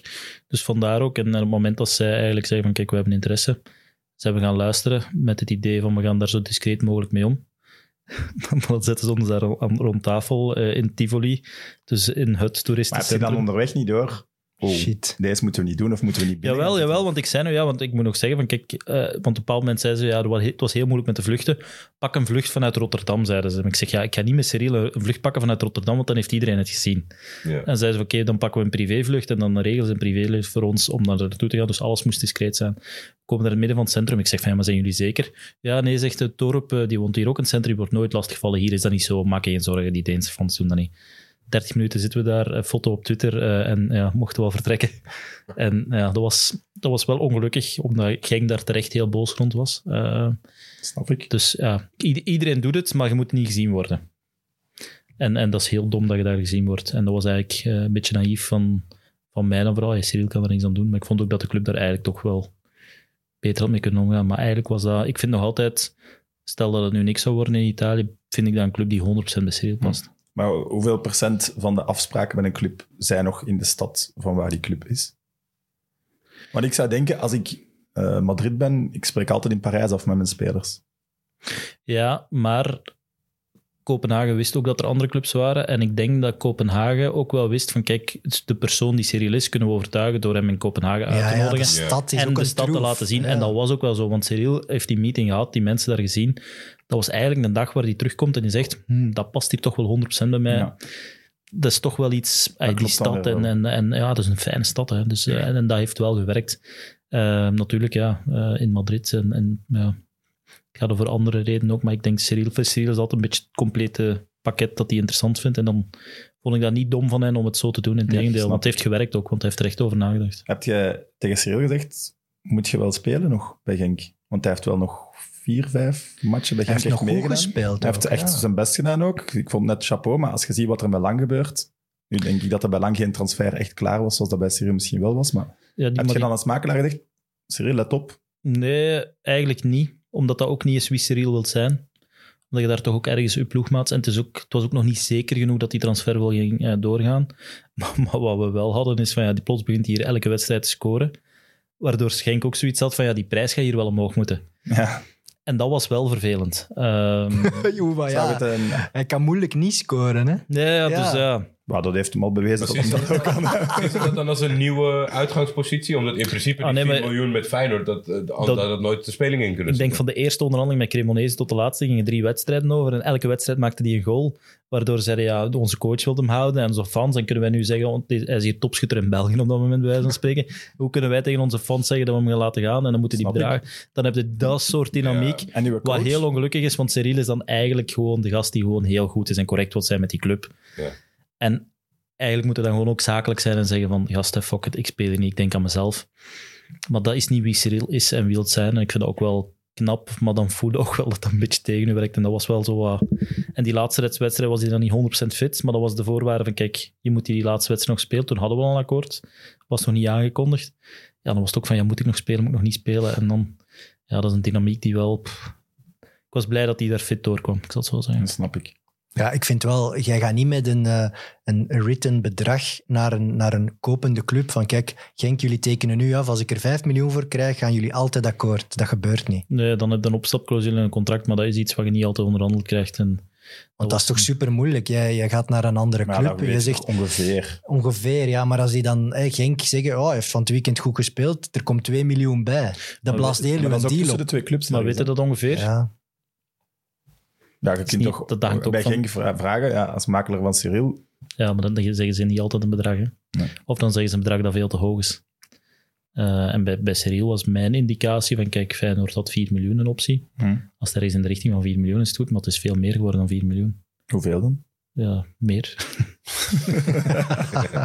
ik, vind, eh, ik vind het wel ook daar weer een gedurfde zet, want je weet dat je tegen degradatie gaat spelen in de Serie A en Nee, ik vind het super cool is dat. Ja. Als ze maar daar nu tussen de 7 en de 12 goals kan maken, laat ons hopen, dan kan hij misschien wel een stap naar de middenmoot zetten. Ik vind je dat je een heel- zit meer in de kijker daar.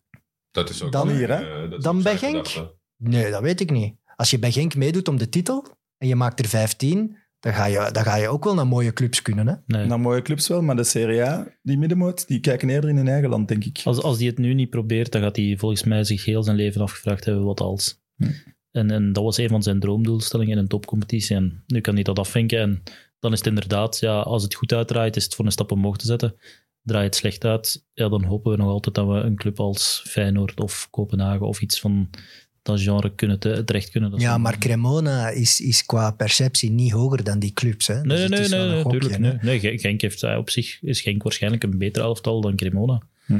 Of Cremonese, maar eh, ik Het denk is wel. gewoon dat de lokale bevolking en zelfs de bondscoach aan toe, die, die kijken veel intensiever naar de eigen competitie. Dus eh, dat is ook het scenario. Dat als je een aantal doelpunten oppakt. eh, Wie, Ja. wie, wie in, in Italië, sorry, maar wie in Italië gaat naar Genk kijken? Helemaal niemand. Nee. Oké jongens, eh, wat zijn voor jullie de algemene trends van deze transferzomer?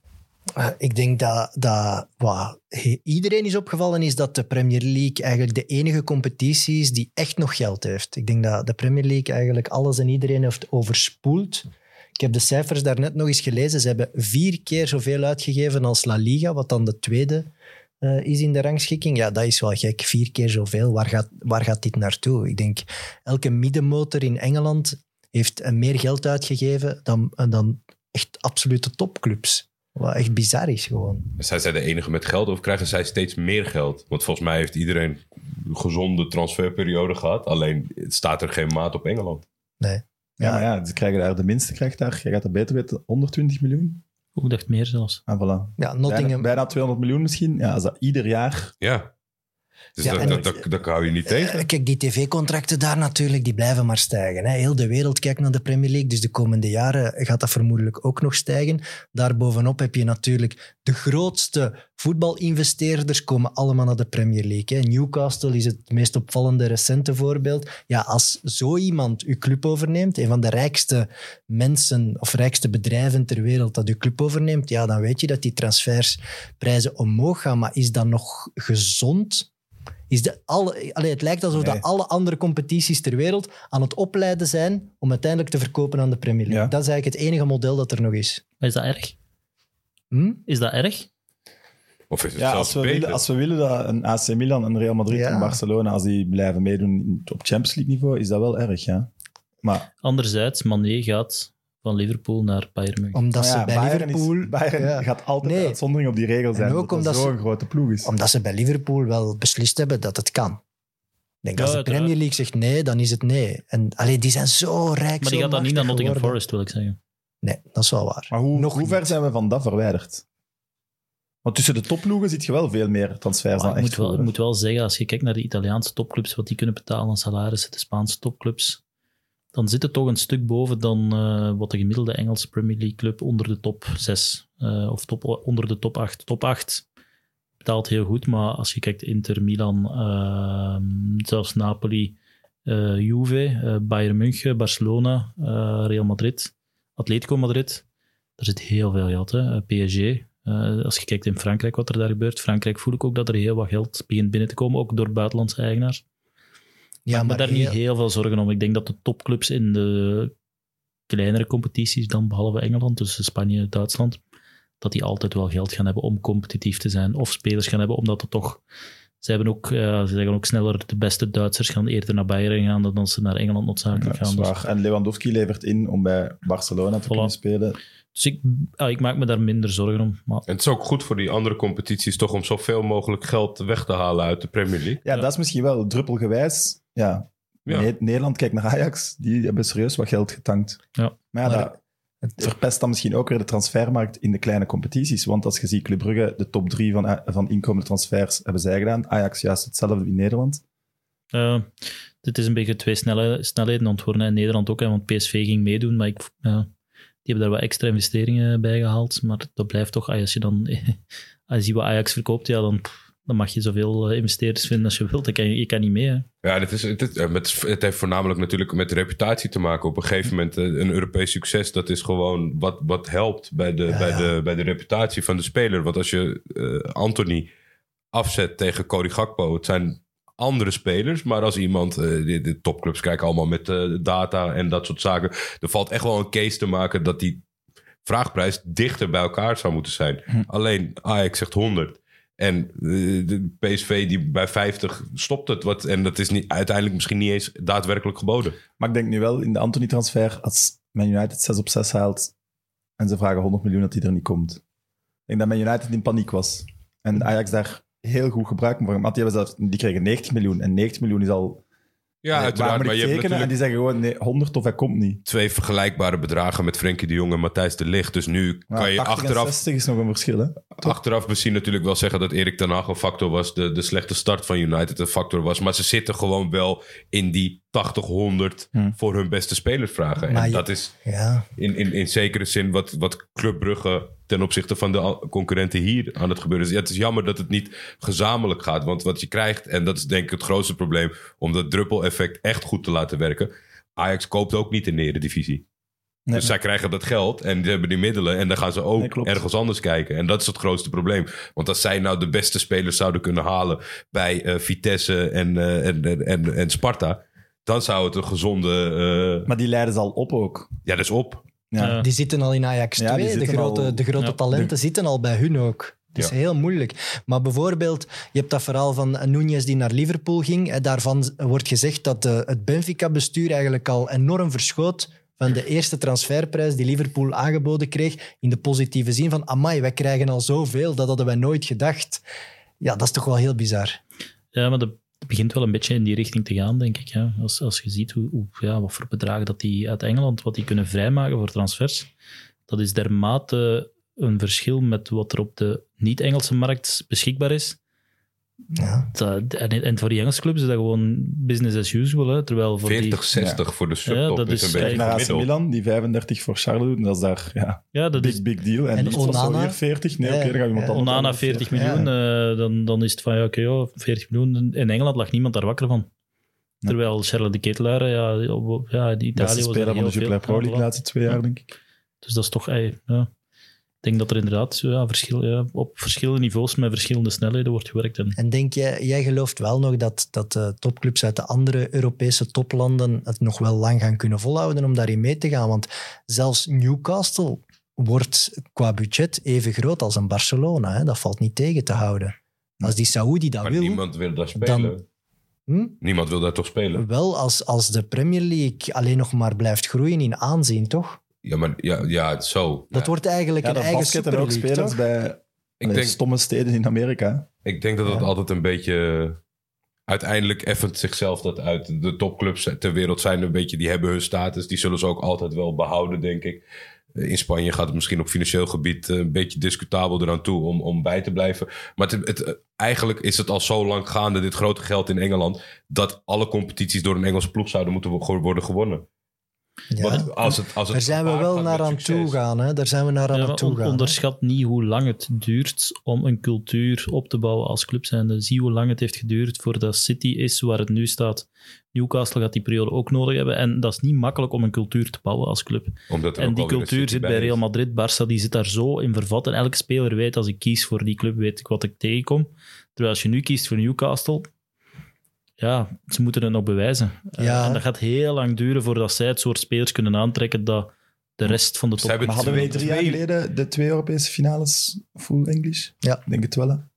En die discussie Arsenal, hebben Chelsea we... en ja. Tottenham-Liverpool was het niet Ja. hetzelfde jaar? Die discussie hebben we wel al eens gehad, maar vraag aan Perez en Laporta vandaag of ze eh, willen aansluiten bij de Premier League. En ze zeggen alle twee ja. Hè? Ja, maar dat is ook wel een probleem. Dat eh, de, de cultuur is mooi van die twee clubs. Maar ja, de, de, de, de geldbelustheid eh, van de voorzitters is, eh, is problematisch. Want En omdat de eigen- Dat soort uitspraken. Ook vooral omdat de eigen competitie minder en minder begint voor te stellen, met alle respect. Ja, want ik geloof bij Real dat het net in functie van de toekomst van de club is dat hij denkt. En Ja. niet eigen geldgewin. Denk ik ook. Dat denk ik wel. Denk ik ook. Maar is er nu, want de Super League, als we daarover praten als redding van die grote ploegen in, in andere competities, toch no way dat een Engelse ploeg daar nog instapt. Ja, Waarom die- zou je dat doen? Daar zit denk ik volgens mij geen enkel voordeel bij. En Dit- kunnen ze zich dan ja, uniten tegen de Premier League? Dat we een Super League zonder de Premier League krijgen? Ja, ik zou er wel naar kijken, denk ik. Ja, ik denk dat het ook een interessante competitie zou zijn. Ja, ja dat zou best kunnen. Ja, ik- juridisch weet ik ook niet hoe dat aan elkaar zit, want ik weet dat daar ook wel juridisch nog heel wat zaken lopen. Ook, dus Hm. ik denk dat dat allemaal niet zo simpel is dan dat wij denken. Het is niet gewoon van morgen stappen we eruit en we gaan ergens anders naartoe. Ik denk dat dat wel wat, wat complexer is, zowel juridisch als politiek, als, als alles wat er rondhangt. Dus Ik heb trouwens ook het gevoel dat voor het eerst in een transferperiode dat corona achter ons ligt. dat gevoel had ik ook. Ja, Dat gevoel, behalve Duitsland. Ik moet zeggen, behalve zo de, de kleinere clubs, Duitsland, Spanje, Italië, daar zo de, de, de clubs die er al even zitten, die daar toch wel wat hebben afgezien. Voor- Vooral Duitsland had ik dat gevoel, zo de Schalkes, de, zelfs Keulen, toch niet wat ervoor kon. Ervoor was dat makkelijk 5 à 10 miljoen. En nu pff, 1, 2, 3 miljoen. Dus daar voelde toch nog wel dat dat nog wel meespeelt. Ja.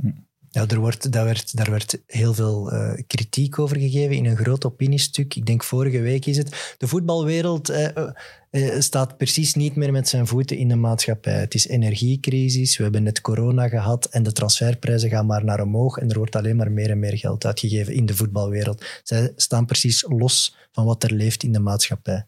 Ja, ik vond dat wel een heel opvallend opiniestuk en daar valt misschien wel iets voor te zeggen, maar dat is natuurlijk gewoon puur economie. Ja, maar er zijn, dat- sectoren, er zijn zoveel sectoren in de economie die die crisis niet voelen.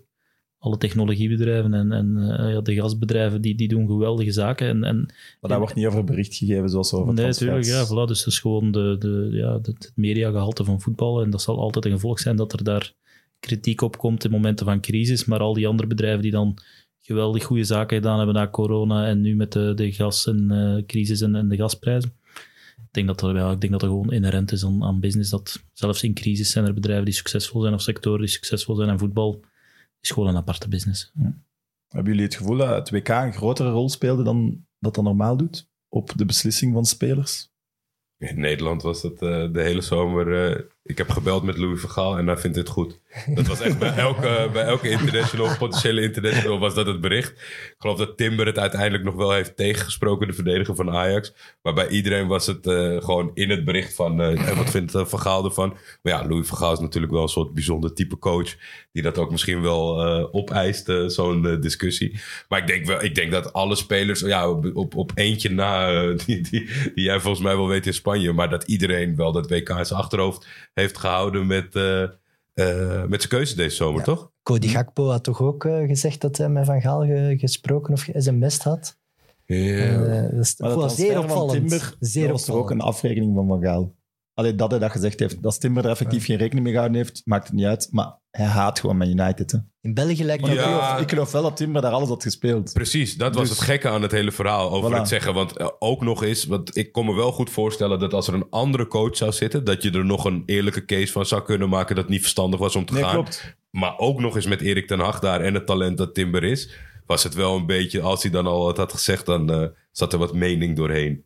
En het is toch heel raar dat een bondscoach zich zou interfereren bij transfers. Dat is toch Ja, wel ja, raar. Nee, dat niet. Louis Maar van Gaal is Louis van Gaal. Maar als u mening vragen, mag hem ze zeggen. Maar ik vind het wel raar dat een speler een mening zou vragen aan een bondscoach. Want je zet hem wel in Maar een lastig het gegaan, parket. Het, ja. meest, het meest natuurlijke verhaal, denk ik, als voorbeeld is Wout Weghorst. Ja. Die degradeert met Burnley. Is het goed om in het championship te blijven?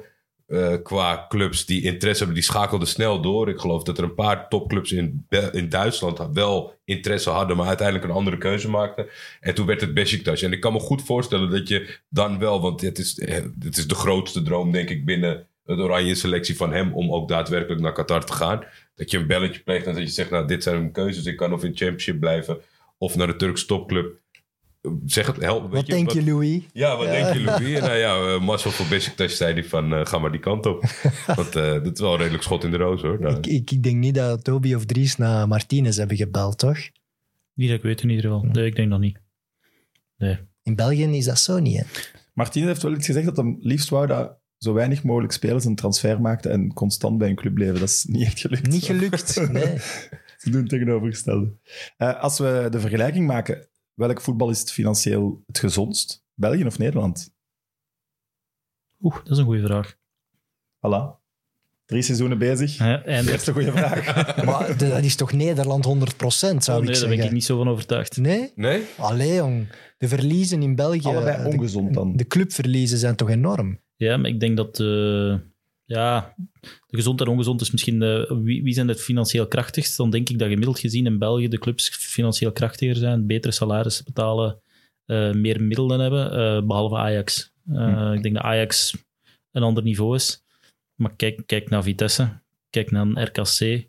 Ehm, die kunnen niet mee met wat een, eh, een, een beerschot kan betalen, denk ik. Ehm, om een idee te Dat is geven. toch qua- gek, eigenlijk. wat gek is. eh, En, en ja, nu zitten er wel een aantal mindere clubs in 1B, maar op het moment dat daar eh Union en, en zo nog zat, ja, die bedragen, die, dat was echt dat was niveau Utrecht. Hè? Dus Utrecht die kon niet een speler betalen die in 1B bij een topclub Maar zijn die clubs dan wel financieel gezond heb je aan het Ja, eind het dat, denk ik dat dan eh, de, de juiste vragen zijn die dan financieel gezond, die worden dan gesteund door eigenaars die bijpassen. Ja, precies. Dus financieel Dus gezond is dan eigenlijk exact Utrecht een goed voorbeeld. Die Ja. leven boven hun stand. En het Ja. gat wordt gedicht door één persoon.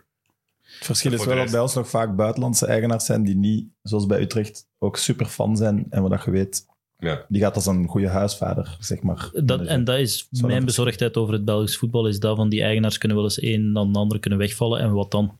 En dan zit er mijn financiële crisis in Belgisch voetbal. Hè.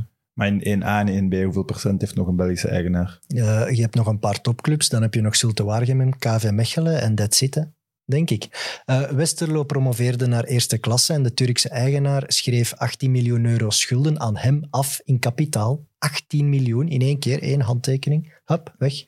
En Die 18 miljoen zijn gegaan naar salarissen. Oké, een stukje infrastructuur ook, maar toch vooral salarissen om zo snel mogelijk te promoveren. We weten dat al lang, dat in België de salarissen, gemiddeld gezien, voor het niveau dat ons voetbal is, heel, heel hoog zijn. Hè? Veel te hoog. Veel te Dat hoog. slaat eigenlijk, nee, eh, eigenlijk, als je dat vergelijkt met, eh, en we zitten vooral dan België, Nederland, Denemarken, als je dat vergelijkt, dan betaalt België veel te veel.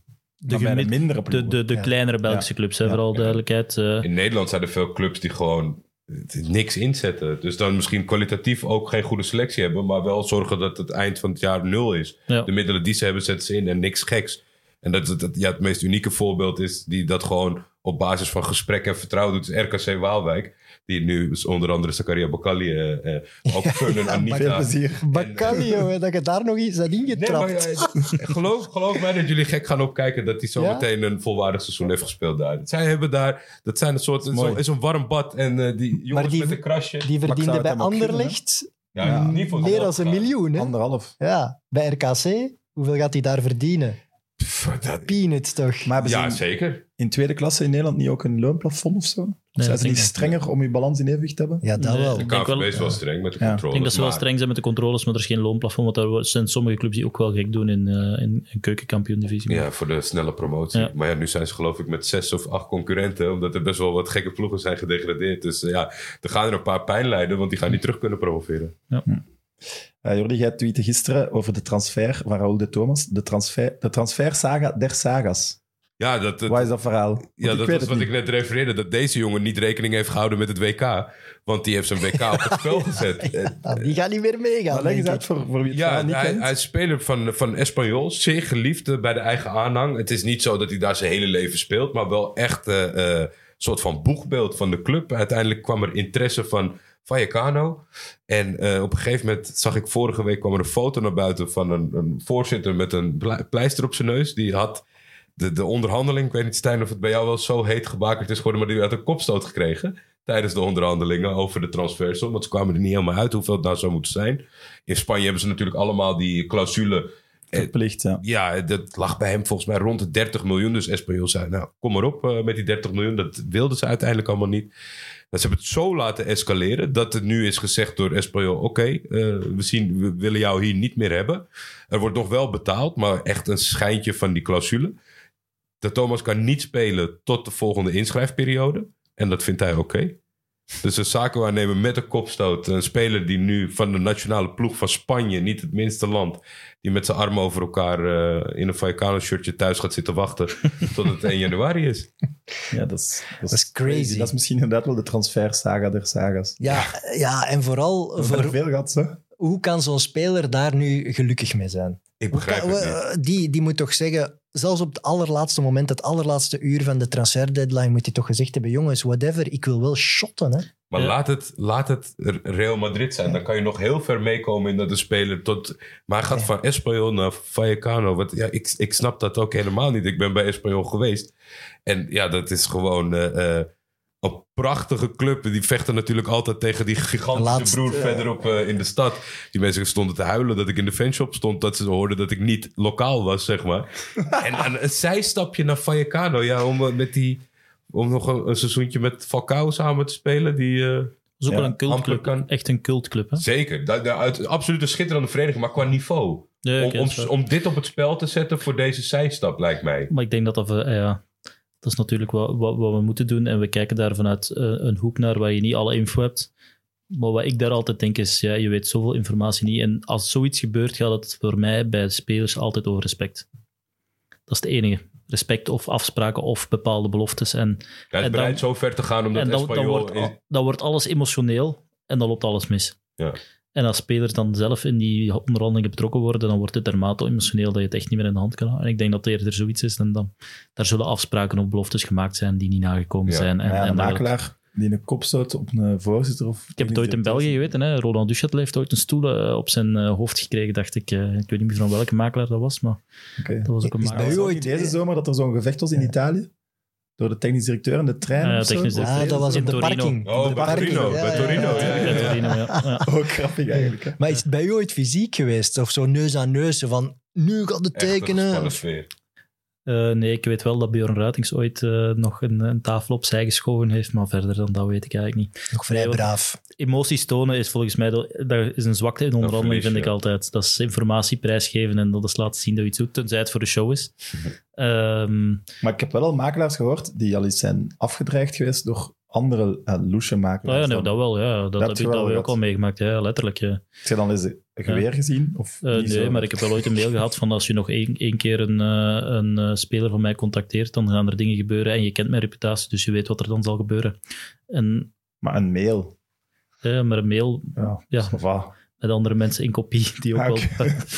dus het was wel... eh, Het was, nee, nee, maar het was eh, Hoe dom is dan- dat om dat op mail te zetten? Nee, dan? want ik heb achteraf gezien... eh, ja, Gewoon eh, kopieken pakken. Hier, politie, nee, alstublieft. voilà. Maar ja, Maar dat is wel een makelaar die dan een bepaalde reputatie had, Ja, dat hij wel eens fysiek zou... Ah, wel, maar dat maakt die wereld toch echt kut. Dat is Hey, verschrikkelijk. zeg, dat is echt ze daarmee dat slaat echt afkomen. nergens op. Maar, Zijn er veel spelers zonder exclusiviteitscontract? Want in Nederland hadden we ook nog wel een mini-saga van eh Silla So. Die stond onder contract bij Sheffield United. Daar is, de graafschap is daar maanden mee bezig geweest om eh, allemaal in goede banen te leiden. En die zou toen komen, ticket eh, gekocht door de graafschap. En, Vliegtuigticket, ja. ja. en in Nederland stapte hij uit. En toen, omdat hij geen exclusiviteit had, een andere zakenwaarnemer zei die, ik heb ook een club in de eredivisie voor je. En is hij linksom gegaan en nu speelt hij bij Go Ahead Eagles. er zullen wel wat spelers zijn. Eh, ik vind het ook heel vreemd dat soms clubs met de foute makelaar onderhandelen. Ja. dat is ook iets dat vaak gebeurt. Dembele, Met de verkeerde, dat ze ik niet denk dat eh, welke club had eh, naast Dembele die toen naar Borussia Dortmund ging, eh ernaast gegrepen omdat ze met de foute makelaar spraken. Dus ja, dus, ja. Ehm, de meeste spelers hebben wel een exclusiviteitscontract, denk ik. Ja. Want eh, Casper Nielsen was toch ook een heel opvallend verhaal deze zomer daarin. Dat Club Brugge wou hem heel hard van in het begin. Dat was heel hard duidelijk. En plots eh, zei, ik denk Union zelf, zei van het moet met Bayat gebeuren, anders gaat het niet lukken. En dan zei Brugge, ja, maar met Bayat willen we eigenlijk geen zaken meer doen. Dus die makelaar werd er ineens tussen gezet.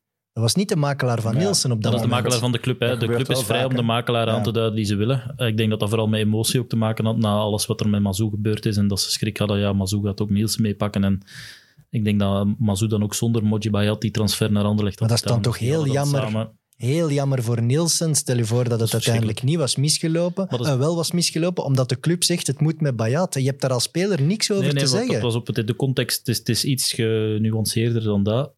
Eh, Nielsen heeft zijn eigen makelaar. Ja, Die mag zijn zaken blijven behartigen. Die mag die overal voorstellen. Die mag spreken namens Nielsen. Maar was echt Union op een bepaald moment, en dat is wel een vreemdere zet, die zeggen van kijk, oké, wij als Union zijnde geven een mandaat aan Moji Bayat om een club te zoeken voor Nielsen. Nielsen mag nog altijd akkoord gaan of niet akkoord gaan. Die mag nog altijd met zijn makelaar werken. Maar wij willen met Moji Bayat werken.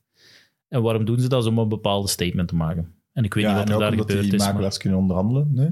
Dat je zo zegt, ja, waarschijnlijk, nee, om de prijs op te duwen. Hè, om te Ja. zeggen van ja, kijk, zeker in het geval van Bayat, misschien komt er wel Watford en dan eh, komt er daar een bod bij van 5 miljoen en eigenlijk is het bod nu maar 3 miljoen. En dat is, Omslachtig. ja, Eh, dat is een spel dat gespeeld wordt en ja, dat, dat is toch heel dat toont ook een zekere emotie, denk ik. Als respectvol ten opzichte van uw speler eigenlijk, toch? Want je maakt het hem wel heel Ja. lastig. Maar het is business ook. Hè. Dus ja, ik vind ook wel, als speler mag je een makelaar aan, aanduiden, maar als club mag je dat ook.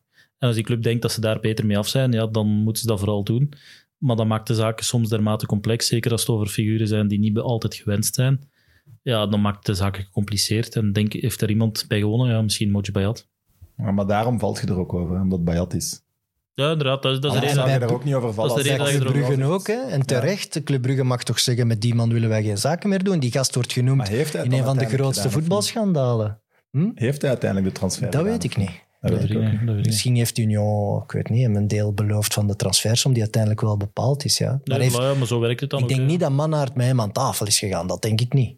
Maar de, de, de logica vanuit de clubs, het is iets wat ik zelf vervelend vind, maar ik begrijp wel de logica vanuit de clubs, dat ze soms zeggen van kijk, je zit met een makelaar en misschien zegt die makelaar ik wil enkel naar Anderlecht en Anderlecht biedt 2 miljoen. Ja, dan is het misschien niet dom om we vanuit de club zijn om te zeggen, ja, we gaan er toch eens iemand opzetten om eh, andere clubs ook te gaan vinden, zodat we meer hebben dan die 2 miljoen. Dat vind ik op zich niet Ja, zo dat vind dom. ik ook niet zo raar. Dat En zijn de Union zijn als er iemand voor ja. de speler werkt. Ja, maar eh, is dat dan niet de taak van een technisch directeur om die Ja, andere toch- aanbiedingen binnen te halen? Je kunt toch moeilijk als, als Union zijnde zelf gaan beginnen heel de wereld afbellen. Je hebt, je hebt die markt niet in kaart gebracht en, en daar heb je dan wel een makelaar voor nodig. En daar zit dan de toegevoegde waarde van die makelaar. En ik vind op zich vind ik daar eigenlijk niks mis mee. Maar het was vooral, denk ik, de gevoeligheid van Mazou, die naar Anderlecht gaat. Nielsen, die ook naar daar wilt.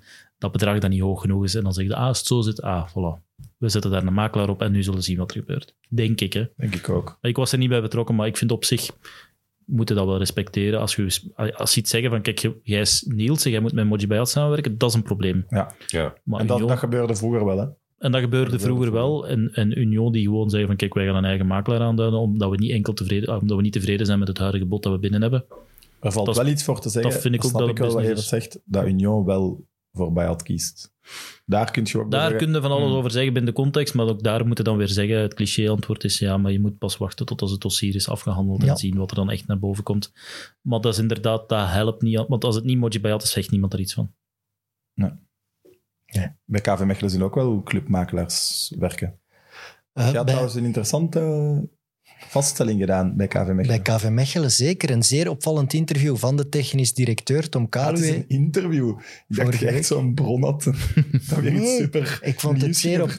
Dat vond ik nog... Ja, maar ik, ik had het al in de wandelgangen gehoord. Maar ik vond het zeer opvallend dat hij het expliciet laat quoten in de krant. Hij zegt, we hebben afgelopen zomer twintig Afrikaanse testers op bezoek gehad. Ze hebben er uiteindelijk twee een contract gegeven die bij de belofte zullen spelen. Maar twintig. Twintig Afrikaanse testers. Dus zijn we dan terug in de tijd waarin, waarin Beveren... Oké, ik trek het nu op flessen, maar Beveren die speelde met elf Ivorianen.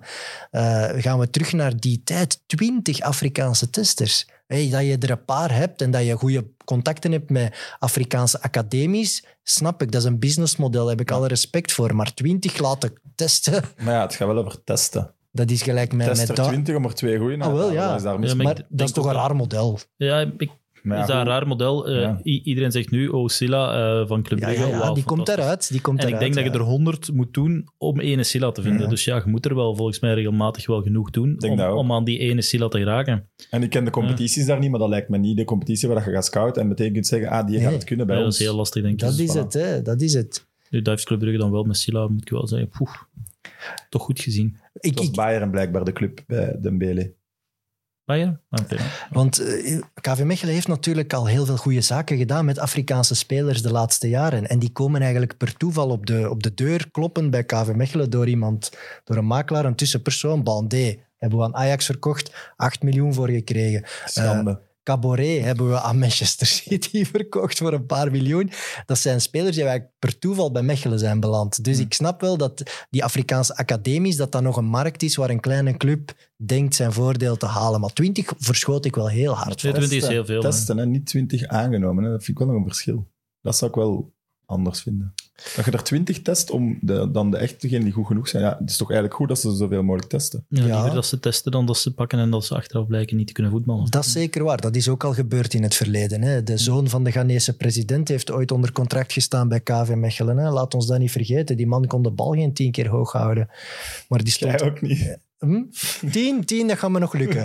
maar nee, de, de- zo zie je maar dat in een transferperiode dat er verschillende modellen worden tegelijk gehanteerd. Dat is toch, Ja. ik vind dat wel heel opvallend. Naar waar is die cabaret weer gegaan? Naar Frankrijk, hè? Ja, die speelt eh, Naar Troyes en nu naar Marseille, denk ik. Marseille Troyes, nu. nu naar Marseille. Eh, Barcelona had zelfs interesse om hem als backup rechtsback te pakken. Ja, Ja, maar die- dat, dat lijstje van backup rechtsbacks, Ja, dat was dat zo was- groot dat ze nog echt naar Barcelona kon. maar in, in, nee, in Proef- Nederland... Proefspelers is toch heel normaal in deze Ja. periode. Zeker voor de kleinere clubs. Kijk, de topclubs doen dat niet. Uh, Ajax, PSV, Feyenoord, Club Brugge. Die zullen niet meer spelers aftesten. Omdat ze ze daadwerkelijk gewoon scouten. Maar volgens mij in de keukenkampioen-divisie bij ons het tweede niveau.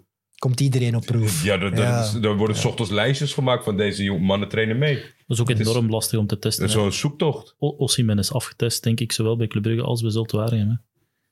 Crazy. redelijk goed ontwikkeld. En ik denk, de testperiode, daar zit ook zoveel druk op. En die spelersgroep aanvaardt dat ook niet altijd.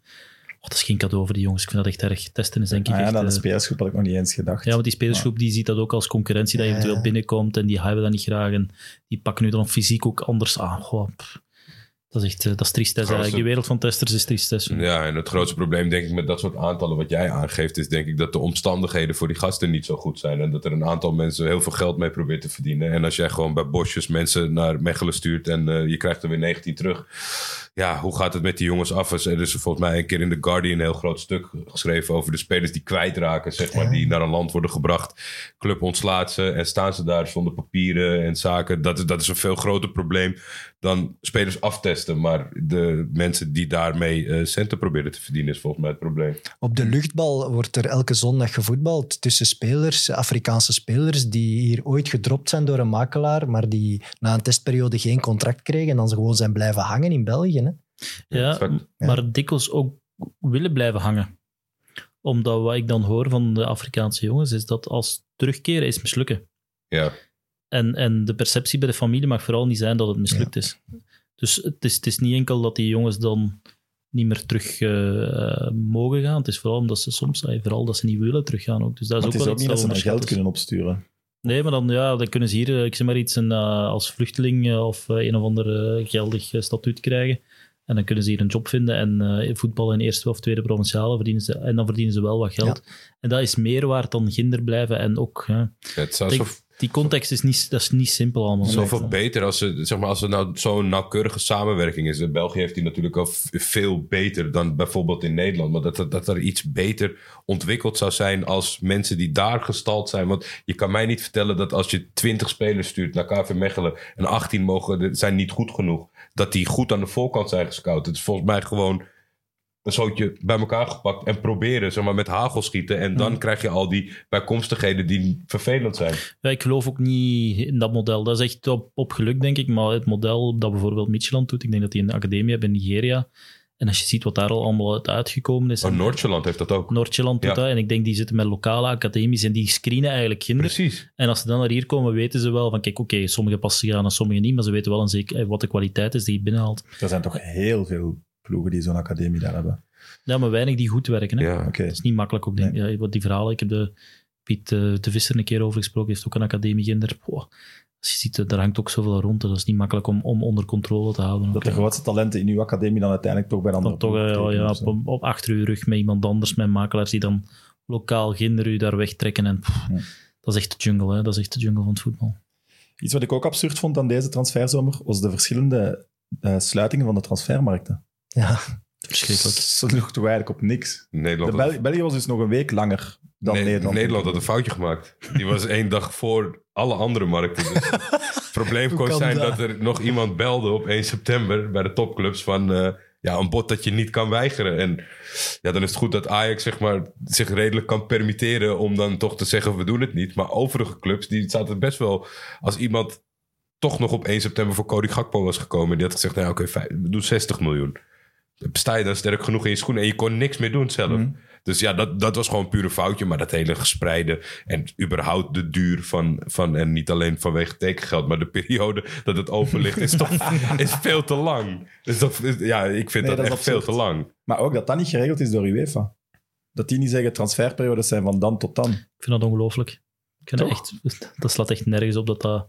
eh, en er zijn nog altijd markten open nu. Ik denk eh, dat Griekenland misschien nog open is. Israël is nog open, denk ik. Eh, dus er zijn... ehm, even, eh, Saudi-Arabië is nog open. Dus Maar wat kan de reden zijn dat het een week Wie houdt het in stand, open, zeg maar? Ja, open bleef in België. wat, wat ik hier... De officiële reden dat ik hier hoor, is de anti-witwaswetgeving.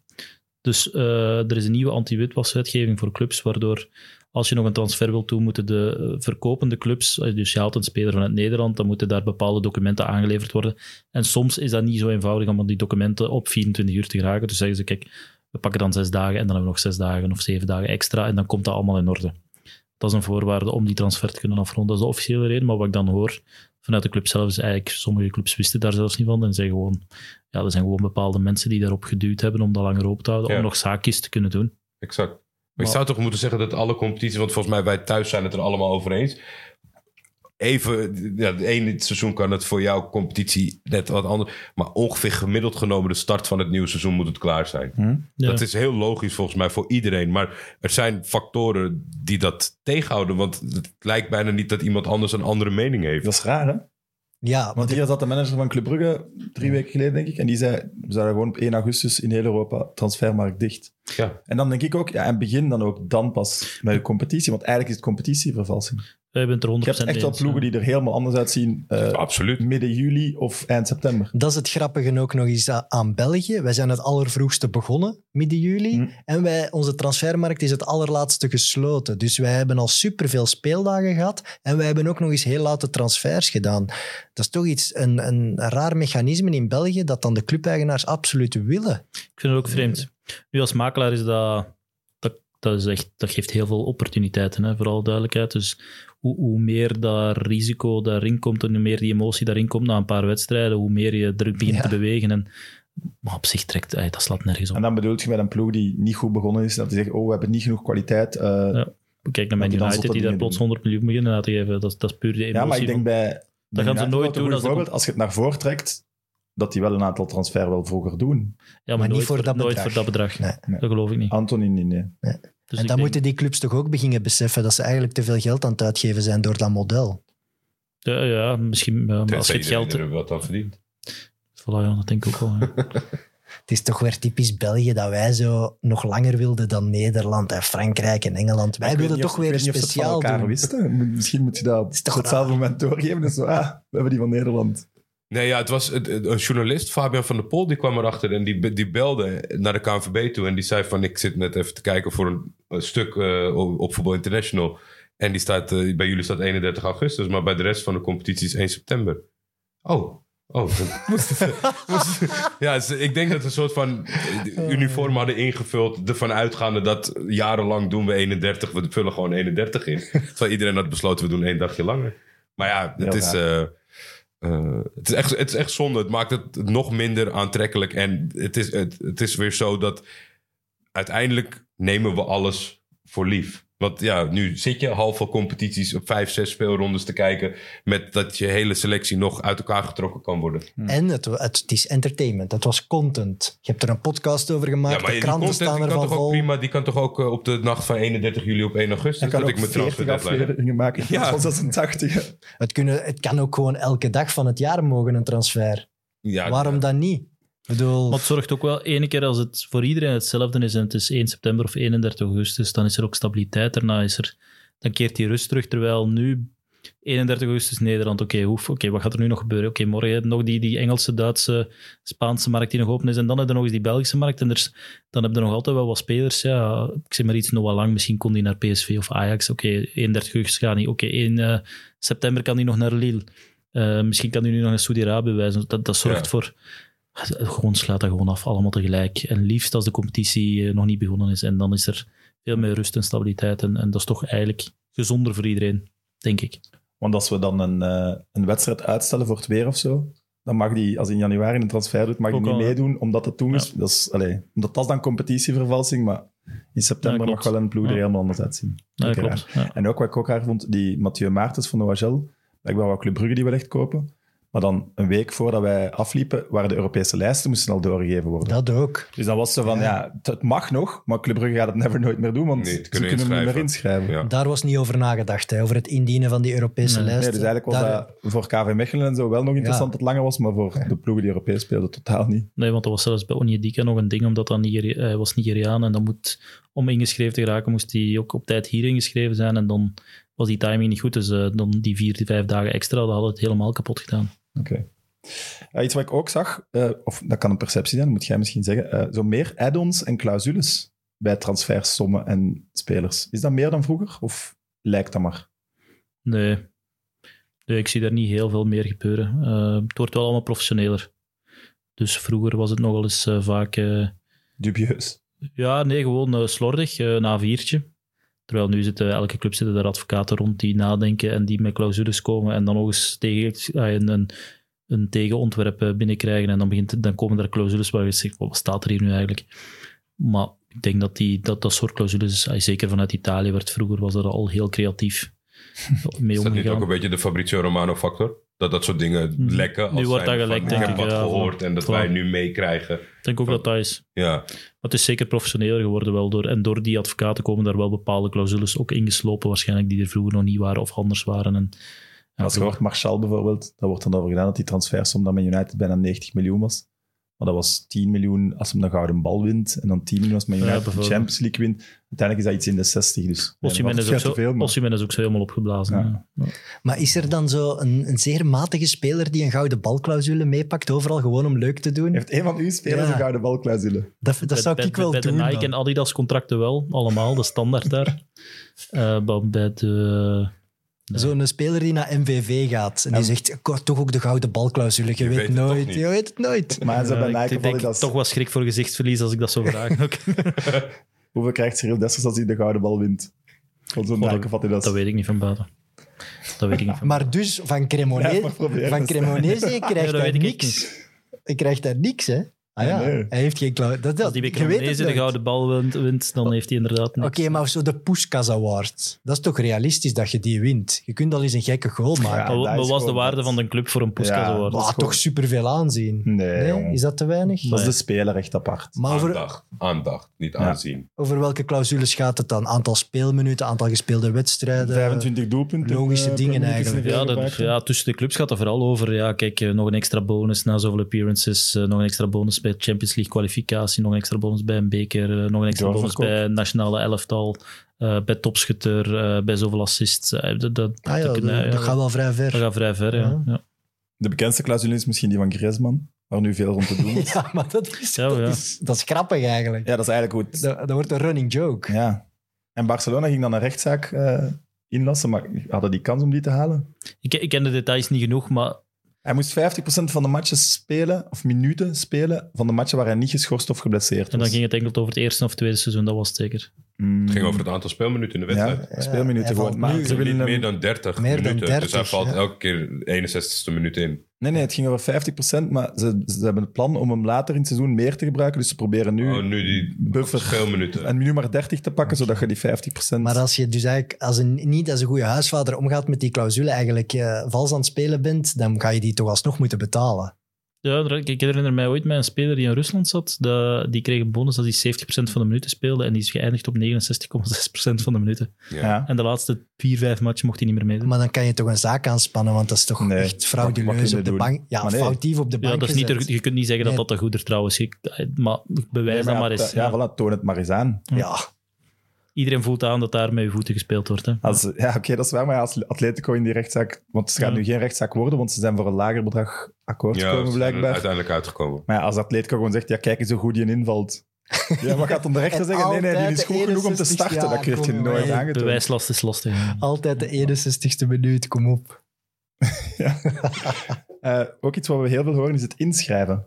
Vooral in de clubs in La Liga dan. Ja, dat is de speciale wetgeving in Spanje die, die, die het afgelopen, afgelopen zomer heel interessant heeft gemaakt om te volgen. Hè? Want dus de clubs moesten voldoen aan bepaalde financiële voorwaarden alvorens ze nieuwe spelers mochten inschrijven. En wat bleek, elke La Liga-club heeft dus moeite om te voldoen aan die financiële voorwaarden. En plots was dat een groot probleem, want ze gingen daar strenger tegen optreden vanuit La Liga. En plots waren er meer transfers niet ingeschreven dan wel. Ja, dan heb je als competitie toch een Ik vind het wel echt een hele goede ontwikkeling. Ja, Alleen zou ik het misschien goed, nog wel externer willen zien dan de bond. Ja.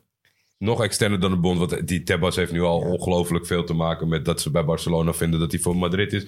Maar ik vind dat er gewoon een protocol moet opgesteld worden, financieel gezien. Dit zijn de middelen die je mag inzetten dit seizoen en anders niet. En dat moet gewoon gehandhaafd worden. Maar voor de mensen die het niet allemaal weten, zoals ik ook, wat is precies de regel? Oeh, dat is wel eh, is meer X- in, de, in de economische hoek. eh, maar een, Je mag maar x aantal procent van je recurrente inkomsten inzetten Ja. voor salarissen. Daar komt het op neer. Ga je daarover, dan mag je de speler niet spelen. En zijn transferinkomsten...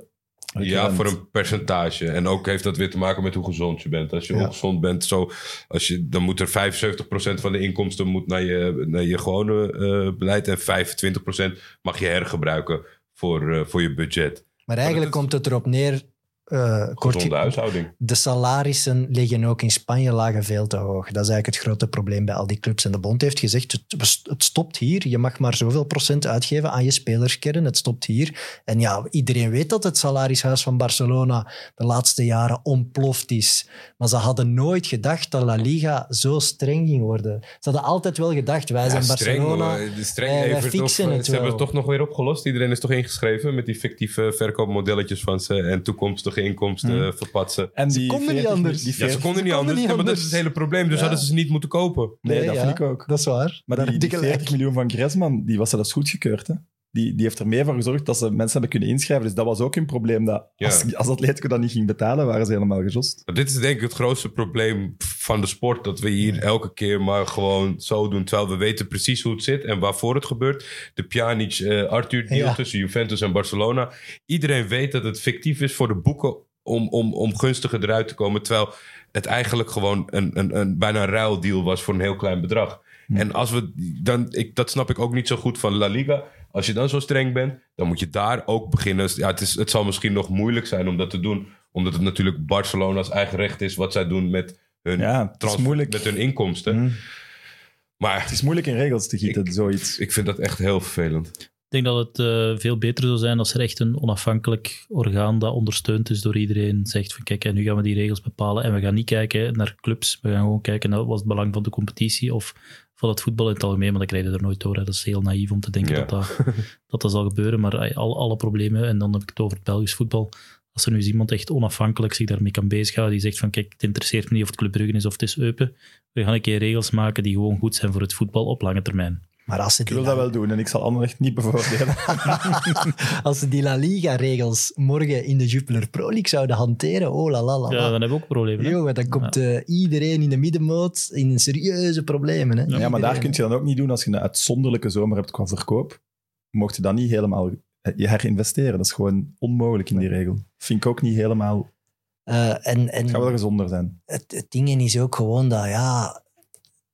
Ze hebben nu een serieus concurrentieel nadeel in La Liga, hè, doordat ze daar plots zo streng zijn. Ja, En- maar ja, de ploegen dat- gaan niet failliet gaan. Nee, maar dat is wel wat Barcelona en ook Real Betis heeft een enorm probleem gehad deze zomer. Ja, wel zeggen van ja, maar oh, wij, wij hebben hier plots die strenge regels. En bij PSG bijvoorbeeld, om er maar eentje te noemen, daar smijten ze maar geld in de bak en daar mag alles.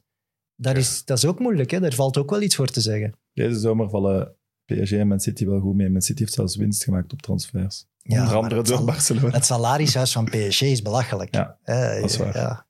Ja, heeft Barcelona eigenlijk goed gewerkt deze zomer of net niet? ja, dat hangt ervan af hoe dat je het bekijkt. Ja, eigenlijk Ja. hebben ze wel veel schoon schip gemaakt. Creatief- En een goede kern. Creatief gezien hebben ze het waanzinnig goed gedaan. Daar moet je respect voor hebben. Wat Maar- die allemaal gedaan hebben, Stijn kijkt bedenkelijk naar mij. Ik, je kunt toch niet zeggen dat er daar goed gewerkt is? Ja, creatief. ze, hebben, ze hebben nu een goede kern. Ze hebben nog maar één speler, die meer dan 10 miljoen per jaar verdient. Maar bij het uitblijven van sportief succes... Volgens mij hebben ze, hebben ze de hele club op het spel gezet denk het ook met deze zomer. Ze hebben hun Als je het toekomst nu niet wel haalt, gezet. elkaar volgens mij. Maar wat halen? Wat moeten ze halen? Ja, het allerhoogste. Champions League gaat je Ja. toch niet winnen? Dat wordt heel Ja, moeilijk. oké, maar op Nou, zijn een minst titel eh, of een Spa- Champions Spaans League. kampioen worden of Champions League.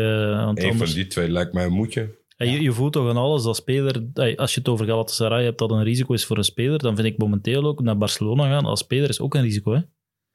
Dat, dat komt toch niet stabiel over? Waar. De, de, Nee, nee, de nee. Frenkie de Jong is de hele zomer gechanteerd de voorzitter om, om te vertrekken. Ja, wel, dat is misschien hetgene wat je kunt zeggen. Dat is niet proper. Dat vind ik... Nee. Dat vind ik een smet op deze zomer, maar ik vind dat ze wel heel veel precies hebben Ja, Ze opgekuist. hebben Maar gewoon de- eh, heel de- veel blinde liefde in Nederland en België. Dat is het probleem. de naam, waar. de naam, Ja, FC, ook, ja. De naam- van mij.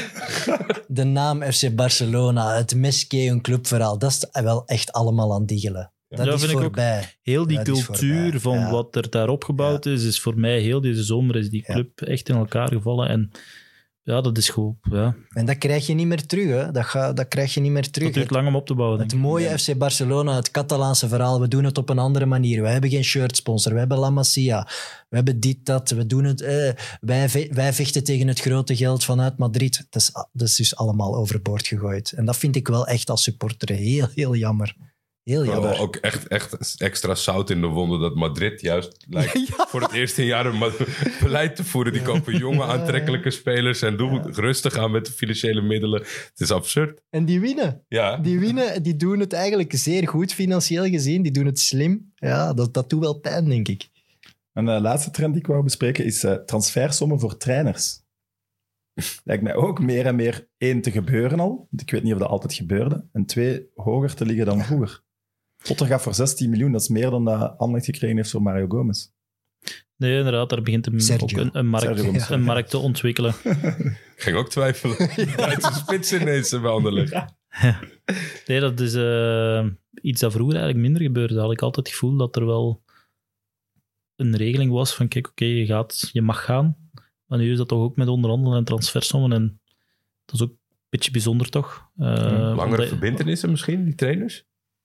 Zat ik te denken, met- Na- Nagelsman had nog best wel lang contract. Potter heeft nu best wel lang contract. Ja, En dan ook in de positie dat je eigenlijk niet wil meewerken als club. Dat je dan gewoon als een speler gaat denken... Hé jongens, eh maak zit er ook- rekens voor mij. En je zit ook niet met transfer windows, dus het, is, dus, eh, het moet ook niet binnen een bepaalde periode gebeuren. Dat is dus een heel andere dynamiek. Maar kijk, naar Mazou heeft dan zo gezegd, eh, was het dan de wet van 78 of niet de wet van 78? En dan, zit, dan, dan zit je weer met... niet. Ja, uiteindelijk niet, denk ik. Ik denk dat Anderlecht daar een voorstel heeft gedaan dat ze zeiden van kijk, we gaan meer betalen dan we moeten betalen. Maar dan zie je toch dat er daar transfersommen komen. Eh, en, en dat een bijzondere onderhandeling, omdat dat vaak trainers die dan gewild zijn, zijn ook trainers die een club nooit willen dat ze vertrekken. Dus dat, dat, is, dat sowieso al een pijnlijkere onderhandeling. Bij een speler weet je op een moment, nu moeten we hem laten gaan. En bij coaches die succesvol zijn, is het heel lastig om hen te laten gaan, heb ik altijd de indruk. Dus dat zijn moeilijkere onderhandelingen. Dat is ook minder een markt die minder dynamisch is, dus dat is, dat is Ergens is het wel logisch. Als je zegt dat een spits die veel golen maakt eh, een sleutelpositie is, een cruciale rol heeft en daarom een transferwaarde vertegenwoordigt, ja, een coach heeft ook een sleutelrol. Maar ik denk dat dan net de denkfout is. Eigenlijk is het niet logisch dat er voor spelers geld gevraagd wordt als een andere werknemer zijn contract kan beëindigen, is die weg. En mijn speler wordt daar geld voor gevraagd. Ik denk dat dat heel de Nu zijn we is. er. Nee, dat is, dat, ik, ik blijf daar vaak op terugkomen. Maar ik vind dat, dat is niet logisch dat je kan geblokkeerd worden door een club. En mensen beseffen niet dat spelers soms ehm, echt nachtmerries tegemoet gaan doordat er daar één voorzitter is die ja of nee zegt. Hè. Dat je, uw, uw lot ligt in de handen van mensen die eigenlijk niet om u geven. En, en normaal gezien, ja, binnen Europa, vrijheid van arbeid, ik wil ergens anders naartoe, ik ga weg, ik betaal iets, maar ik kan altijd mijn, mijn vrijheid Je aanvragen. koopt je eigen vrijheid af. Dus, Ja. die, dus die logica dat je zegt van ja, bij spelers gebeurt het ook. Ja, eigenlijk is die logica is niet, dat is niet logisch. En daar blijf ik bij dat dat niet logisch is. En dat is iets dat elke zomer opnieuw, daar, daar, echt, dat zijn drama's. Als er daar een, een, een, een speler maal 6, maal 7 gaat verdienen. We hadden nu een, een speler die maal 50 kon verdienen en die werd geblokkeerd. Maal 50, hè? Toch niet Dries Wouters, denk ik. niet, niet Dries Wouters. En op- op basis van wat wordt dat geblokkeerd? Dat de transfersom dat de niet transfersom aanwezig is? onvoldoende is. En, en die transfersom die was maal 20 van wat de speler op jaar verdiende. Ja, wadden. Dus, en, en die speler kon maal 50 gaan verdienen. Goh. Maar hoe zou je dit tegengaan? Door, door geen transfersom? Ja, er, er moet Afschaffen. iets aan gedaan. Ofwel moeten we naar een Maximum. systeem gaan dat we zeggen van kijk, je tekent drie jaar, je blijft drie jaar. Niet zagen, gewoon drie jaar tekenen. Dan tekent Stabiliteit. iedereen voor één jaar. En dan tekenen misschien, misschien tekenen voor één jaar, maar als je topcontract tekent, tekenen misschien voor vijf jaar. En dan heb je een heel andere dynamiek. Het NBA-principe een meer, beetje het? Ja. NBA-principe. En dan moet je niet komen na een jaar, ah, ik heb nu een goed seizoen en nu komt AC Milan af. Ja, oké, je hebt hier voor drie jaar getekend, je blijft drie jaar. Ik denk dat dat een, een gezonder model want echt nu ontstaan er drama's, maar echt drama's. Dat is, en, en clubs zeggen dan van, ja, kijk, you signed the contract. Ja, oké, I signed the contract, maar ja, ik kan nu wel 50 keer zoveel gaan verdienen. Ja, de pot is niet hoog nog, maar het is... Je hebt mij voor niks gehaald en plots eh, wordt er hier bedragen gevraagd. Ja, dan begint het over, bij wijze van spreken, 20 miljoen dat is voor een speler dat is niet, niet aanvaardbaar. En dan heb je het soms over spelers eh, die, die met familie zitten, die uit de arme buurt komen. En, en dat kan echt zo life-changing zijn. Dat, Ja. dat, dat, dat elke keer opnieuw, dat is, dat is om, om van te wenen. Letterlijk om van te wenen. En jongens die letterlijk beginnen wenen, omdat je voelt je zo machteloos. Hè? Maar je, hebt, je hebt niks om te zeggen. En dan zeggen die In clubs... je eigen portemonnee ook met dit model? Ja, ja, ja. Ja, ja, misschien wel, maar dan, dan zijn de journalisten die zeggen ja, Charles de Ketelaar heeft vandaag een dag niet getraind, wat een schande. Maar, maar Charles de Ketelaar kon zijn droomtransfer maken, die, die jongen maakt van alles mee en die ziet zich... Dat is het enige middel dat je als speler ergens hebt. Is zeggen van ja, oké, als je het zo doet, dan wil ik ook niet meer komen. Dit was in Nederland ook een groot thema. Voor de spelers die weigerden om op trainen af te komen. Maar dat is het enige middel dat je hebt. Ja, het is, het zo oneerlijk en zo onredelijk dat je daar zit. Er wordt heel veel geld voor jou geboden. Jij kan heel veel meer gaan verdienen in een betere club. En toch zeggen ze nee. Omdat het niet genoeg is. Altijd omdat het niet genoeg is. Omdat, of omdat ze het te, te weinig vinden. Of omdat, ja, eender welk excuus. En, en als speler, je zit daar op die stoel en je kunt niks zeggen. En dan wordt er op, inderdaad op iemand zijn neus geslagen. Ja. Dat is dat, dat is dat gevoel van machteloosheid. en dan elke keer opnieuw kan ik zo boos worden. En deze zomer ben ik heel... Ik herinner me een discussie in een transfer. Ja, ik ga, ik ga de club niet noemen, maar ook dat ik echt... Ik heb geroepen en, en ik was zo kwaad, omdat je... Die machteloosheid kan je niet... Dat kan je niet vatten, hoe erg dat, dat is. En die sporters zeggen dan, ja... En dan gaat hij niet trainen, ja, gast. Maar je weet niet wat er daar achter de schermen allemaal En gebeurt. een middenweg, met dat, dat iedereen met het Spaanse clausule-model, maar dat dat zeg maar de enige. dat dat de enige, factor ofwel is. einde van het contract, ofwel Ja, die clausule. einde Maar, of een clausule raken. goeie. maar, dat is, dan, maar dan wordt die clausule dermate hoog gezet altijd. Ja, maar dat- betekent je niet. Op het moment dat Ja. een ploeg met u praat, willen ze u hebben. Dus als jij dan zegt, Ja. oh, transferclausule, 25 Nee, dat is miljoen, waar. zegt wel schappelijk, dan moet niet Ja, 60 of zijn. Misschien is dat wel... Ja, dat is Tien een- keer je jaarsalaris of zo, dat je daar een model voor vindt. Als je dan tussentijd verlengt, dan wordt die ook die clausule. Vind ik ook een goeie. Ja, maar dat is heel lastig in te, in te... Want dan komen spelers, ik zeg maar iets, een, een Afrikaanse jongen tekent bij KV Mechelen, tekent een minimumcontract en je zet een clausule van, eh, ik zeg maar iets, 500.000 euro en het is de nieuwe Bandé waar je eigenlijk 10 miljoen voor moet hebben. Ja, dan begint die club... Het, is zo lastig. Ofwel kom je met van Ja, die... maar dat maakt Ja, niet maar meer dat- uit. En ja, nee. best- want het is, eh, heeft getekend voor een jaar. ik Ja. ja. ja, als je tekent voor een jaar is het iets, eh, dan, dan is het een jaar. Hè, maar pff, die clausules, ik vind dat niet ideaal. Ik vind dat niet... Dat kan, het is eigenlijk niet logisch. En, en ja, als je dan kijkt wat Mbappé gedaan heeft, alles qua transfergeld heeft hij naar zich toegetrokken. Ja. En eigenlijk is dat zoals het zou moeten, vind ik. De speler presteert op een bepaalde manier, dan kan het niet zijn dat er daar iemand anders eigenlijk profiteert van zijn prestaties. Dat, ik snap het clubperspectief, hè, voor alle duidelijkheid, maar Nee, nee, ik snap ook wat je bedoelt. Maar als ik dan hoor dat het ook mee te maken had dat hij naar Real wou gaan, omdat ze dan zijn, trans- zijn portretrechten bij Real zijn. Ja, dan Ja, denk ik, ken ja, de- je de- gaat ook meer deals sluiten als speler van Real Madrid dan als het is- speler van een het ander. is echt moderne slavernij. Ja. En, en Ja, en wie profiteert er van het eh, volledige transfersysteem? Wie is daar de... de, de Ma- makelaars, wij profiteren daar zeker van. Ja. Clubs profiteren daar het meeste van. Maar wij als makelaar ook, hè, want wij hebben ook een doorverkooppercentage. Maar hè. bij de clubs eigenlijk ook maar een bepaald percentage van de clubs die daar echt de winst op maken. Hè? Toch? Alleen zo wat de middenmoot die, die duur kunnen verkopen. Dat zijn eigenlijk de altijd enigen hoe die is. verdienen. Als er nog eens een Franks komt die we er veel kunnen verkopen. Ja. Ja, Club, Club Brugge, Ajax, eh, Salzburg, Leipzig, dat zijn de clubs. Eh, Benfica, Porto, dat zijn de clubs zo op de middenmoot. Die kunnen voor heel veel verkopen aan de Premier League. Die maken er winst op. Maar al de rest heeft qua Maar KV Mechelen heeft er toch ook winst op gemaakt. Maar ja, Ja, Kortrijk maakt er ook winst op. ja, toch? Als ze zelf niet zo overdreven ambitie hadden, dan zouden ze allemaal winst erop maken. Ja, Dus- inderdaad. Ja, voilà. Dus eigenlijk is het systeem wel nog goed voor heel veel clubs, waardoor het ja... het wordt in niet stand zal gehouden door de clubs, hè, laten we ja. het wel wezen. Ja. Ja. ja, ja, En- als de clubs het willen afschaffen, Ja. Zal het snel afgeschaft zijn. En makelaars inderdaad, want jullie verdienen toch een, een percentage op een transfersom. Dus als je een transfer van 100 miljoen kan doen, oh, Nee, inderdaad, dat is interessant, maar dat, dat- dat blijft... Ja, ik, ik zou er gerust echt van al die doorverkooppercentages gerust afstand willen doen als je gewoon dat gevoel niet meer hebt. Dat machteloos gevoel is echt... Dat is degoutant. Dat is echt verschrikkelijk. Ook omdat je dan in een, in een, in een ondergeschikte positie komt en echt bijna in een slavernijpositie komt van kijk, ik ben je baas, je hebt dat contract hier getekend, je hebt niks te zeggen. Ja.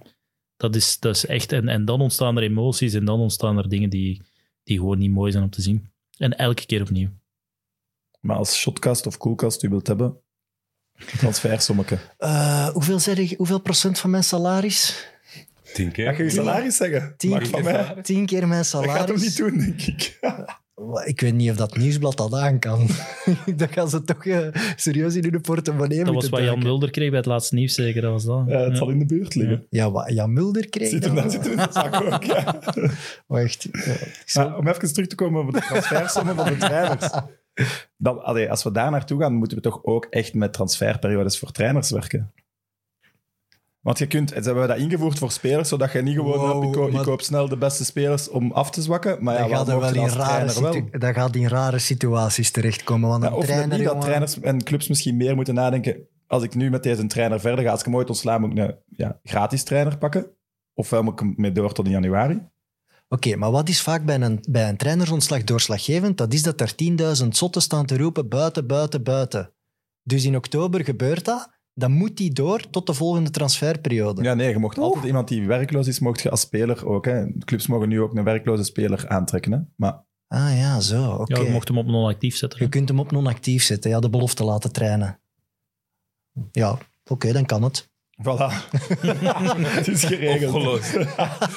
Uh, Jordi, laatste thema misschien. Eh, Ja. Ik vertrek morgen naar Istanbul. Voor de eerste keer. Eerste keer. Galatasaray, waar, waar moet ik mij aan voorbereiden? Oh, waar moet je jou voorbereiden? Eh, clubkleuren KV Mechelen? Vind ik al gruwelijk. Nee, ja, ik, het is... ehm, ze zitten in een nieuw stadion sinds een jaar of tien, denk ik, twaalf. En, en het is best wel gelukt om de sfeer mee te nemen. Helemaal gelukt vind ik het niet. Maar ja, dat is...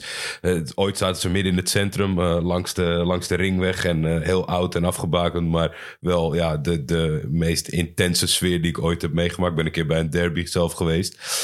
Ehm, ik ben benieuwd eigenlijk naar de, naar de vaststelling van, eh, van Dries zelf. eh, of hij dat wil vertellen qua entourage. Omdat hij dat nu. Het, het gaat nu de laatste paar weken winnen ze. En dan is het denk ik een van de fijnste stadions om in te spelen. Het is een hele. ehm, ja. Eh, hatelijke sfeer richting de tegenstander. Ongeacht het formaat van de tegenstander. Ik vind het wel mooi dat ze daar geen uitzondering voor maken. Dus tegen de kleinste ploeg. Ja, als, als, Volhaat. als fan er komt, dan is het natuurlijk wel een tandje erbij. Maar ook, de, ook die jij in actie zal zien, de koploper momenteel. Daar zal, daar zal flink tegen gefloten worden. En het, het is gewoon ja, een beetje meer Zuid-Amerikaans, denk ik. Als ik af en toe wedstrijden zit te kijken. Ook gisteren natuurlijk Ajax staat dan op Enfield. En dat zijn van die momentopnames steun. Terwijl in Turkije zijn ze van mening... als de tegenstander de bal heeft, dan fluiten we. En als wij de bal hebben, dan zingen we ze naar voren, zeg maar. En ja, het is, het is eh, de recordmeister van Turkije. Ze komen van ver. Afgelopen seizoen dertiende geworden. Deze zomer, denk ik, ter ere van die plaats 13 transfers gedaan. een hele nieuwe Maar ook niet ploeg. de minste. Hè? Nee, zeker Allee, niet de Dries is dan niet minste. de minste. Matta, Icardi, Demir, Torreira. Ik verwacht dat jij morgen thuis debuut gaat zien van eh, Mauro Icardi. Die gehuurd is van Paris Saint-Germain. Die is nog wel redelijk fit, maar die moest een beetje optrainen. Maar hierna spelen ze uit en daarnaast de interlandonderbreking. Ik denk dat ze dat momentum niet willen missen. Dus waarschijnlijk kwartiertje, half uur erin. Eh, hele leuke Turkse talenten voor de verandering. Eh, links en rechts buiten Kerem Akterol en Yunus Ak, eh. Zijn wel echt eh, hele leuke ventjes. Ik zie je zo wat knikken. Ja, zo, ik ga het wel onthouden. ja, tuurlijk. Ja, ja. Eh, Opschrijven. Nee, dat zijn Dat- twee echt hele, hele goede spelers. De, de hint in Turkije, om het, om het makkelijk te onthouden. De commentatoren in Nederland die weigeren het te doen. Voornaam. Turken zelf praten alleen maar over voornamen. Dat is veel makkelijker. Kerem en Yunus links en rechts buiten. Een 19-jarige centrale verdediger in Emin. Ja, en voor de rest eh, eh, namen vanuit Europa. Een, een, een mengelmoes ook in verwachtingen. Yusuf Demir is wel, dat ik denk, eh, interessant qua Mhm. aankoop. eh, wat dat eh, ook niet echt des Galatasaray. Jordi, Ja. discotheken. Dat wilt hij weten, Discotheken, toch? ja, Discotheken ja, in Istanbul, feestjes. Mijn vriendin gaat erbij zijn. Dus. Ja, maar het is Het ook leven volgens in mij, Istanbul. eh, het eh, leven in Istanbul is toch explosief? Een, een bezoek aan Dries Mertens. Dus ik kan niet betere dingen tippen dan waar Dries jou mee gaat nemen. Het is een wereldstad. Mensen die daar komen, die willen altijd terug. Eh, het maakt niet uit eh, waar je ter wereld bent geweest. Het, het staat eh, 24-7. eh, is het aan, open, is alles mogelijk. Ik zou adviseren om niet de brug te de- proberen te oversteken overdag. Dan ben je je dag kwijt. heb ik al gehoord. Ergste verkeer in heel de wereld. Verschrikkelijk. Echt verschrikkelijk. Ben je de brug overgemoeten? Nee, ik ben de brug niet overgemoet, maar echt constant files. Overal. Alles. Constant, overal, altijd vast. Ik weet niet of het. Er was een periode dat spelers die onder contract stonden bij Galatasaray niet zelf aan het verkeer mochten deelnemen. Is dat nog steeds? Nee, ze adviseren wel eh, om een, eh, iemand, eh, een chauffeur Iemand te laten rijden, ja, ja. inderdaad. Ja. ja, En, veel Ja, ze mensen pakken toch blijkbaar zeggen- de boot. De rijke mensen pakken Ja. blijkbaar de boot, omdat dat veel sneller gaat. Ja. veel Als ze sneller. nu toch zeggen, dus Dries heeft ook zo'n tv in die, in die auto. Ja, dat en is die, niet en die kijkt daar altijd met met. Eh, Telegraaf die stuurt altijd filmpjes door. En ze hebben nu allemaal zo'n sterrenhemel in die bus. Dat Ja. vind ik zo, echt zo verschrikkelijk kitsch. Kitsch, hè, kitsch. Mooie, mooie kitsch. En dan ja, dan zie je die spelers altijd op hun Instagram natuurlijk bluffen in die busjes dat ze achterin zitten. Ja, dat zou hem nooit doen, man. Maar ja, wat ik zeg, eh, eh, eh, de cuisine is perfect. Ik weet zeker dat je het leuk gaat hebben, ongeacht het, het spelverloop. Maar dat is tegenwoordig ook wel leuk om naar te kijken. Voilà. Jullie hebben trouwens Icardi. De Galatasaray moet daar bijna niks aan betalen. 750.000 euro op papier. Galatasaray is beursgenoteerd, dus die moet eh, kenbaar maken. We weten allemaal wat het salaris is van Dries bijvoorbeeld. En hoe lang dat duurt eh, met de optie en dat soort dingen. Elke transfer wordt volledig naar buiten gebracht. Hier gingen wel een heleboel mensen bij met een wenkbrauw omhoog van... eh, hoe is dit gebeurd? Natuurlijk, ligt Icardi niet lekker bij Paris Saint-Germain. Dus die zouden bereid moeten zijn Nee, om mee ja. te werken. Maar ik denk dat er Zo Club Brugge of, of al andere clubs, andere clubs voor dat soort bedragen. PSV, Ja. 750.000 voor Icardi. Ja, maar hij zegt op papier, hè. Ja, ik wou het ook net zeggen. En het, maar de allerbelangrijkste factor in deze transfer, ongeacht het geld denk ik, is dat het eh, eh, Istanbul en Galatasaray is gelukt om Wanda te overtuigen. Want iedereen weet, waarom- Zij is de baas. ja, als Wanda niet naar Istanbul wilde, dan speelde hij daar nu niet. Nee. Dus dat is het allerbelangrijkste. Die voelt zich thuis. Dus eh, zolang zij happy is, weet je niet. Misschien wordt het wel twee jaar. Misschien nemen we hem over volgend jaar. Maar is, is, Dries, eh, heeft hij daar al iets of zit hij op hotel? Want die is daar nog maar net. Maar nee, het is in orde nu. Ah, ja, Gisteren verhuisd zeker. Ja. Ja. Cool. Zeg jij al een ik- match gaan zien?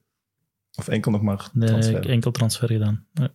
Ik ben heel benieuwd. Want ik ik ben zag, voor u, Stijn. Ja. Kom op. ik zag Mertens wel meteen ook gewoon lokaal een tentje ontbijten. Turks ontbijten en dat soort dingen. Ik denk, als hij straks twee, drie doelpunten heeft gemaakt... of een keer een derby beslist heeft... Maar het is... Ik weet niet of dat, of dat, of dat kan blijven gaan. Wesley Sneijder die liep met vermomming. Serieus.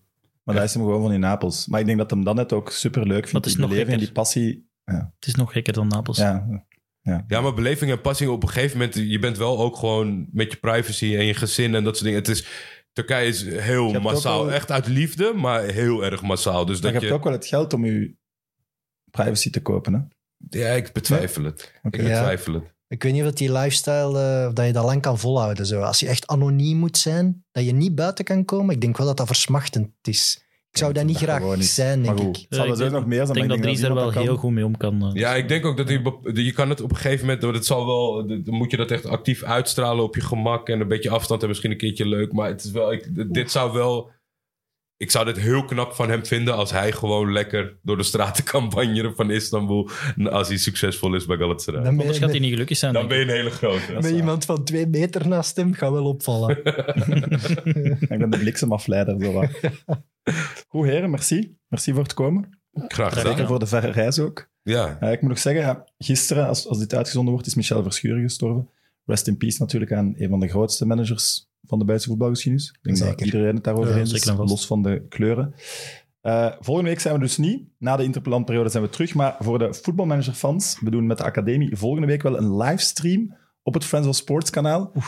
Evert, Ja. ikzelf en twee van de academie nemen het met vier tegen elkaar op. Eigenlijk, het is met een hele draft. En we hebben de database aangepast met mid-mid-gasten in. En Zit, zit Stijn erin? Ex-profvoetballer, toch? Stijn zit erin. Stijn zit erin? Maar ik Oh, ga je niet draften, denk ik.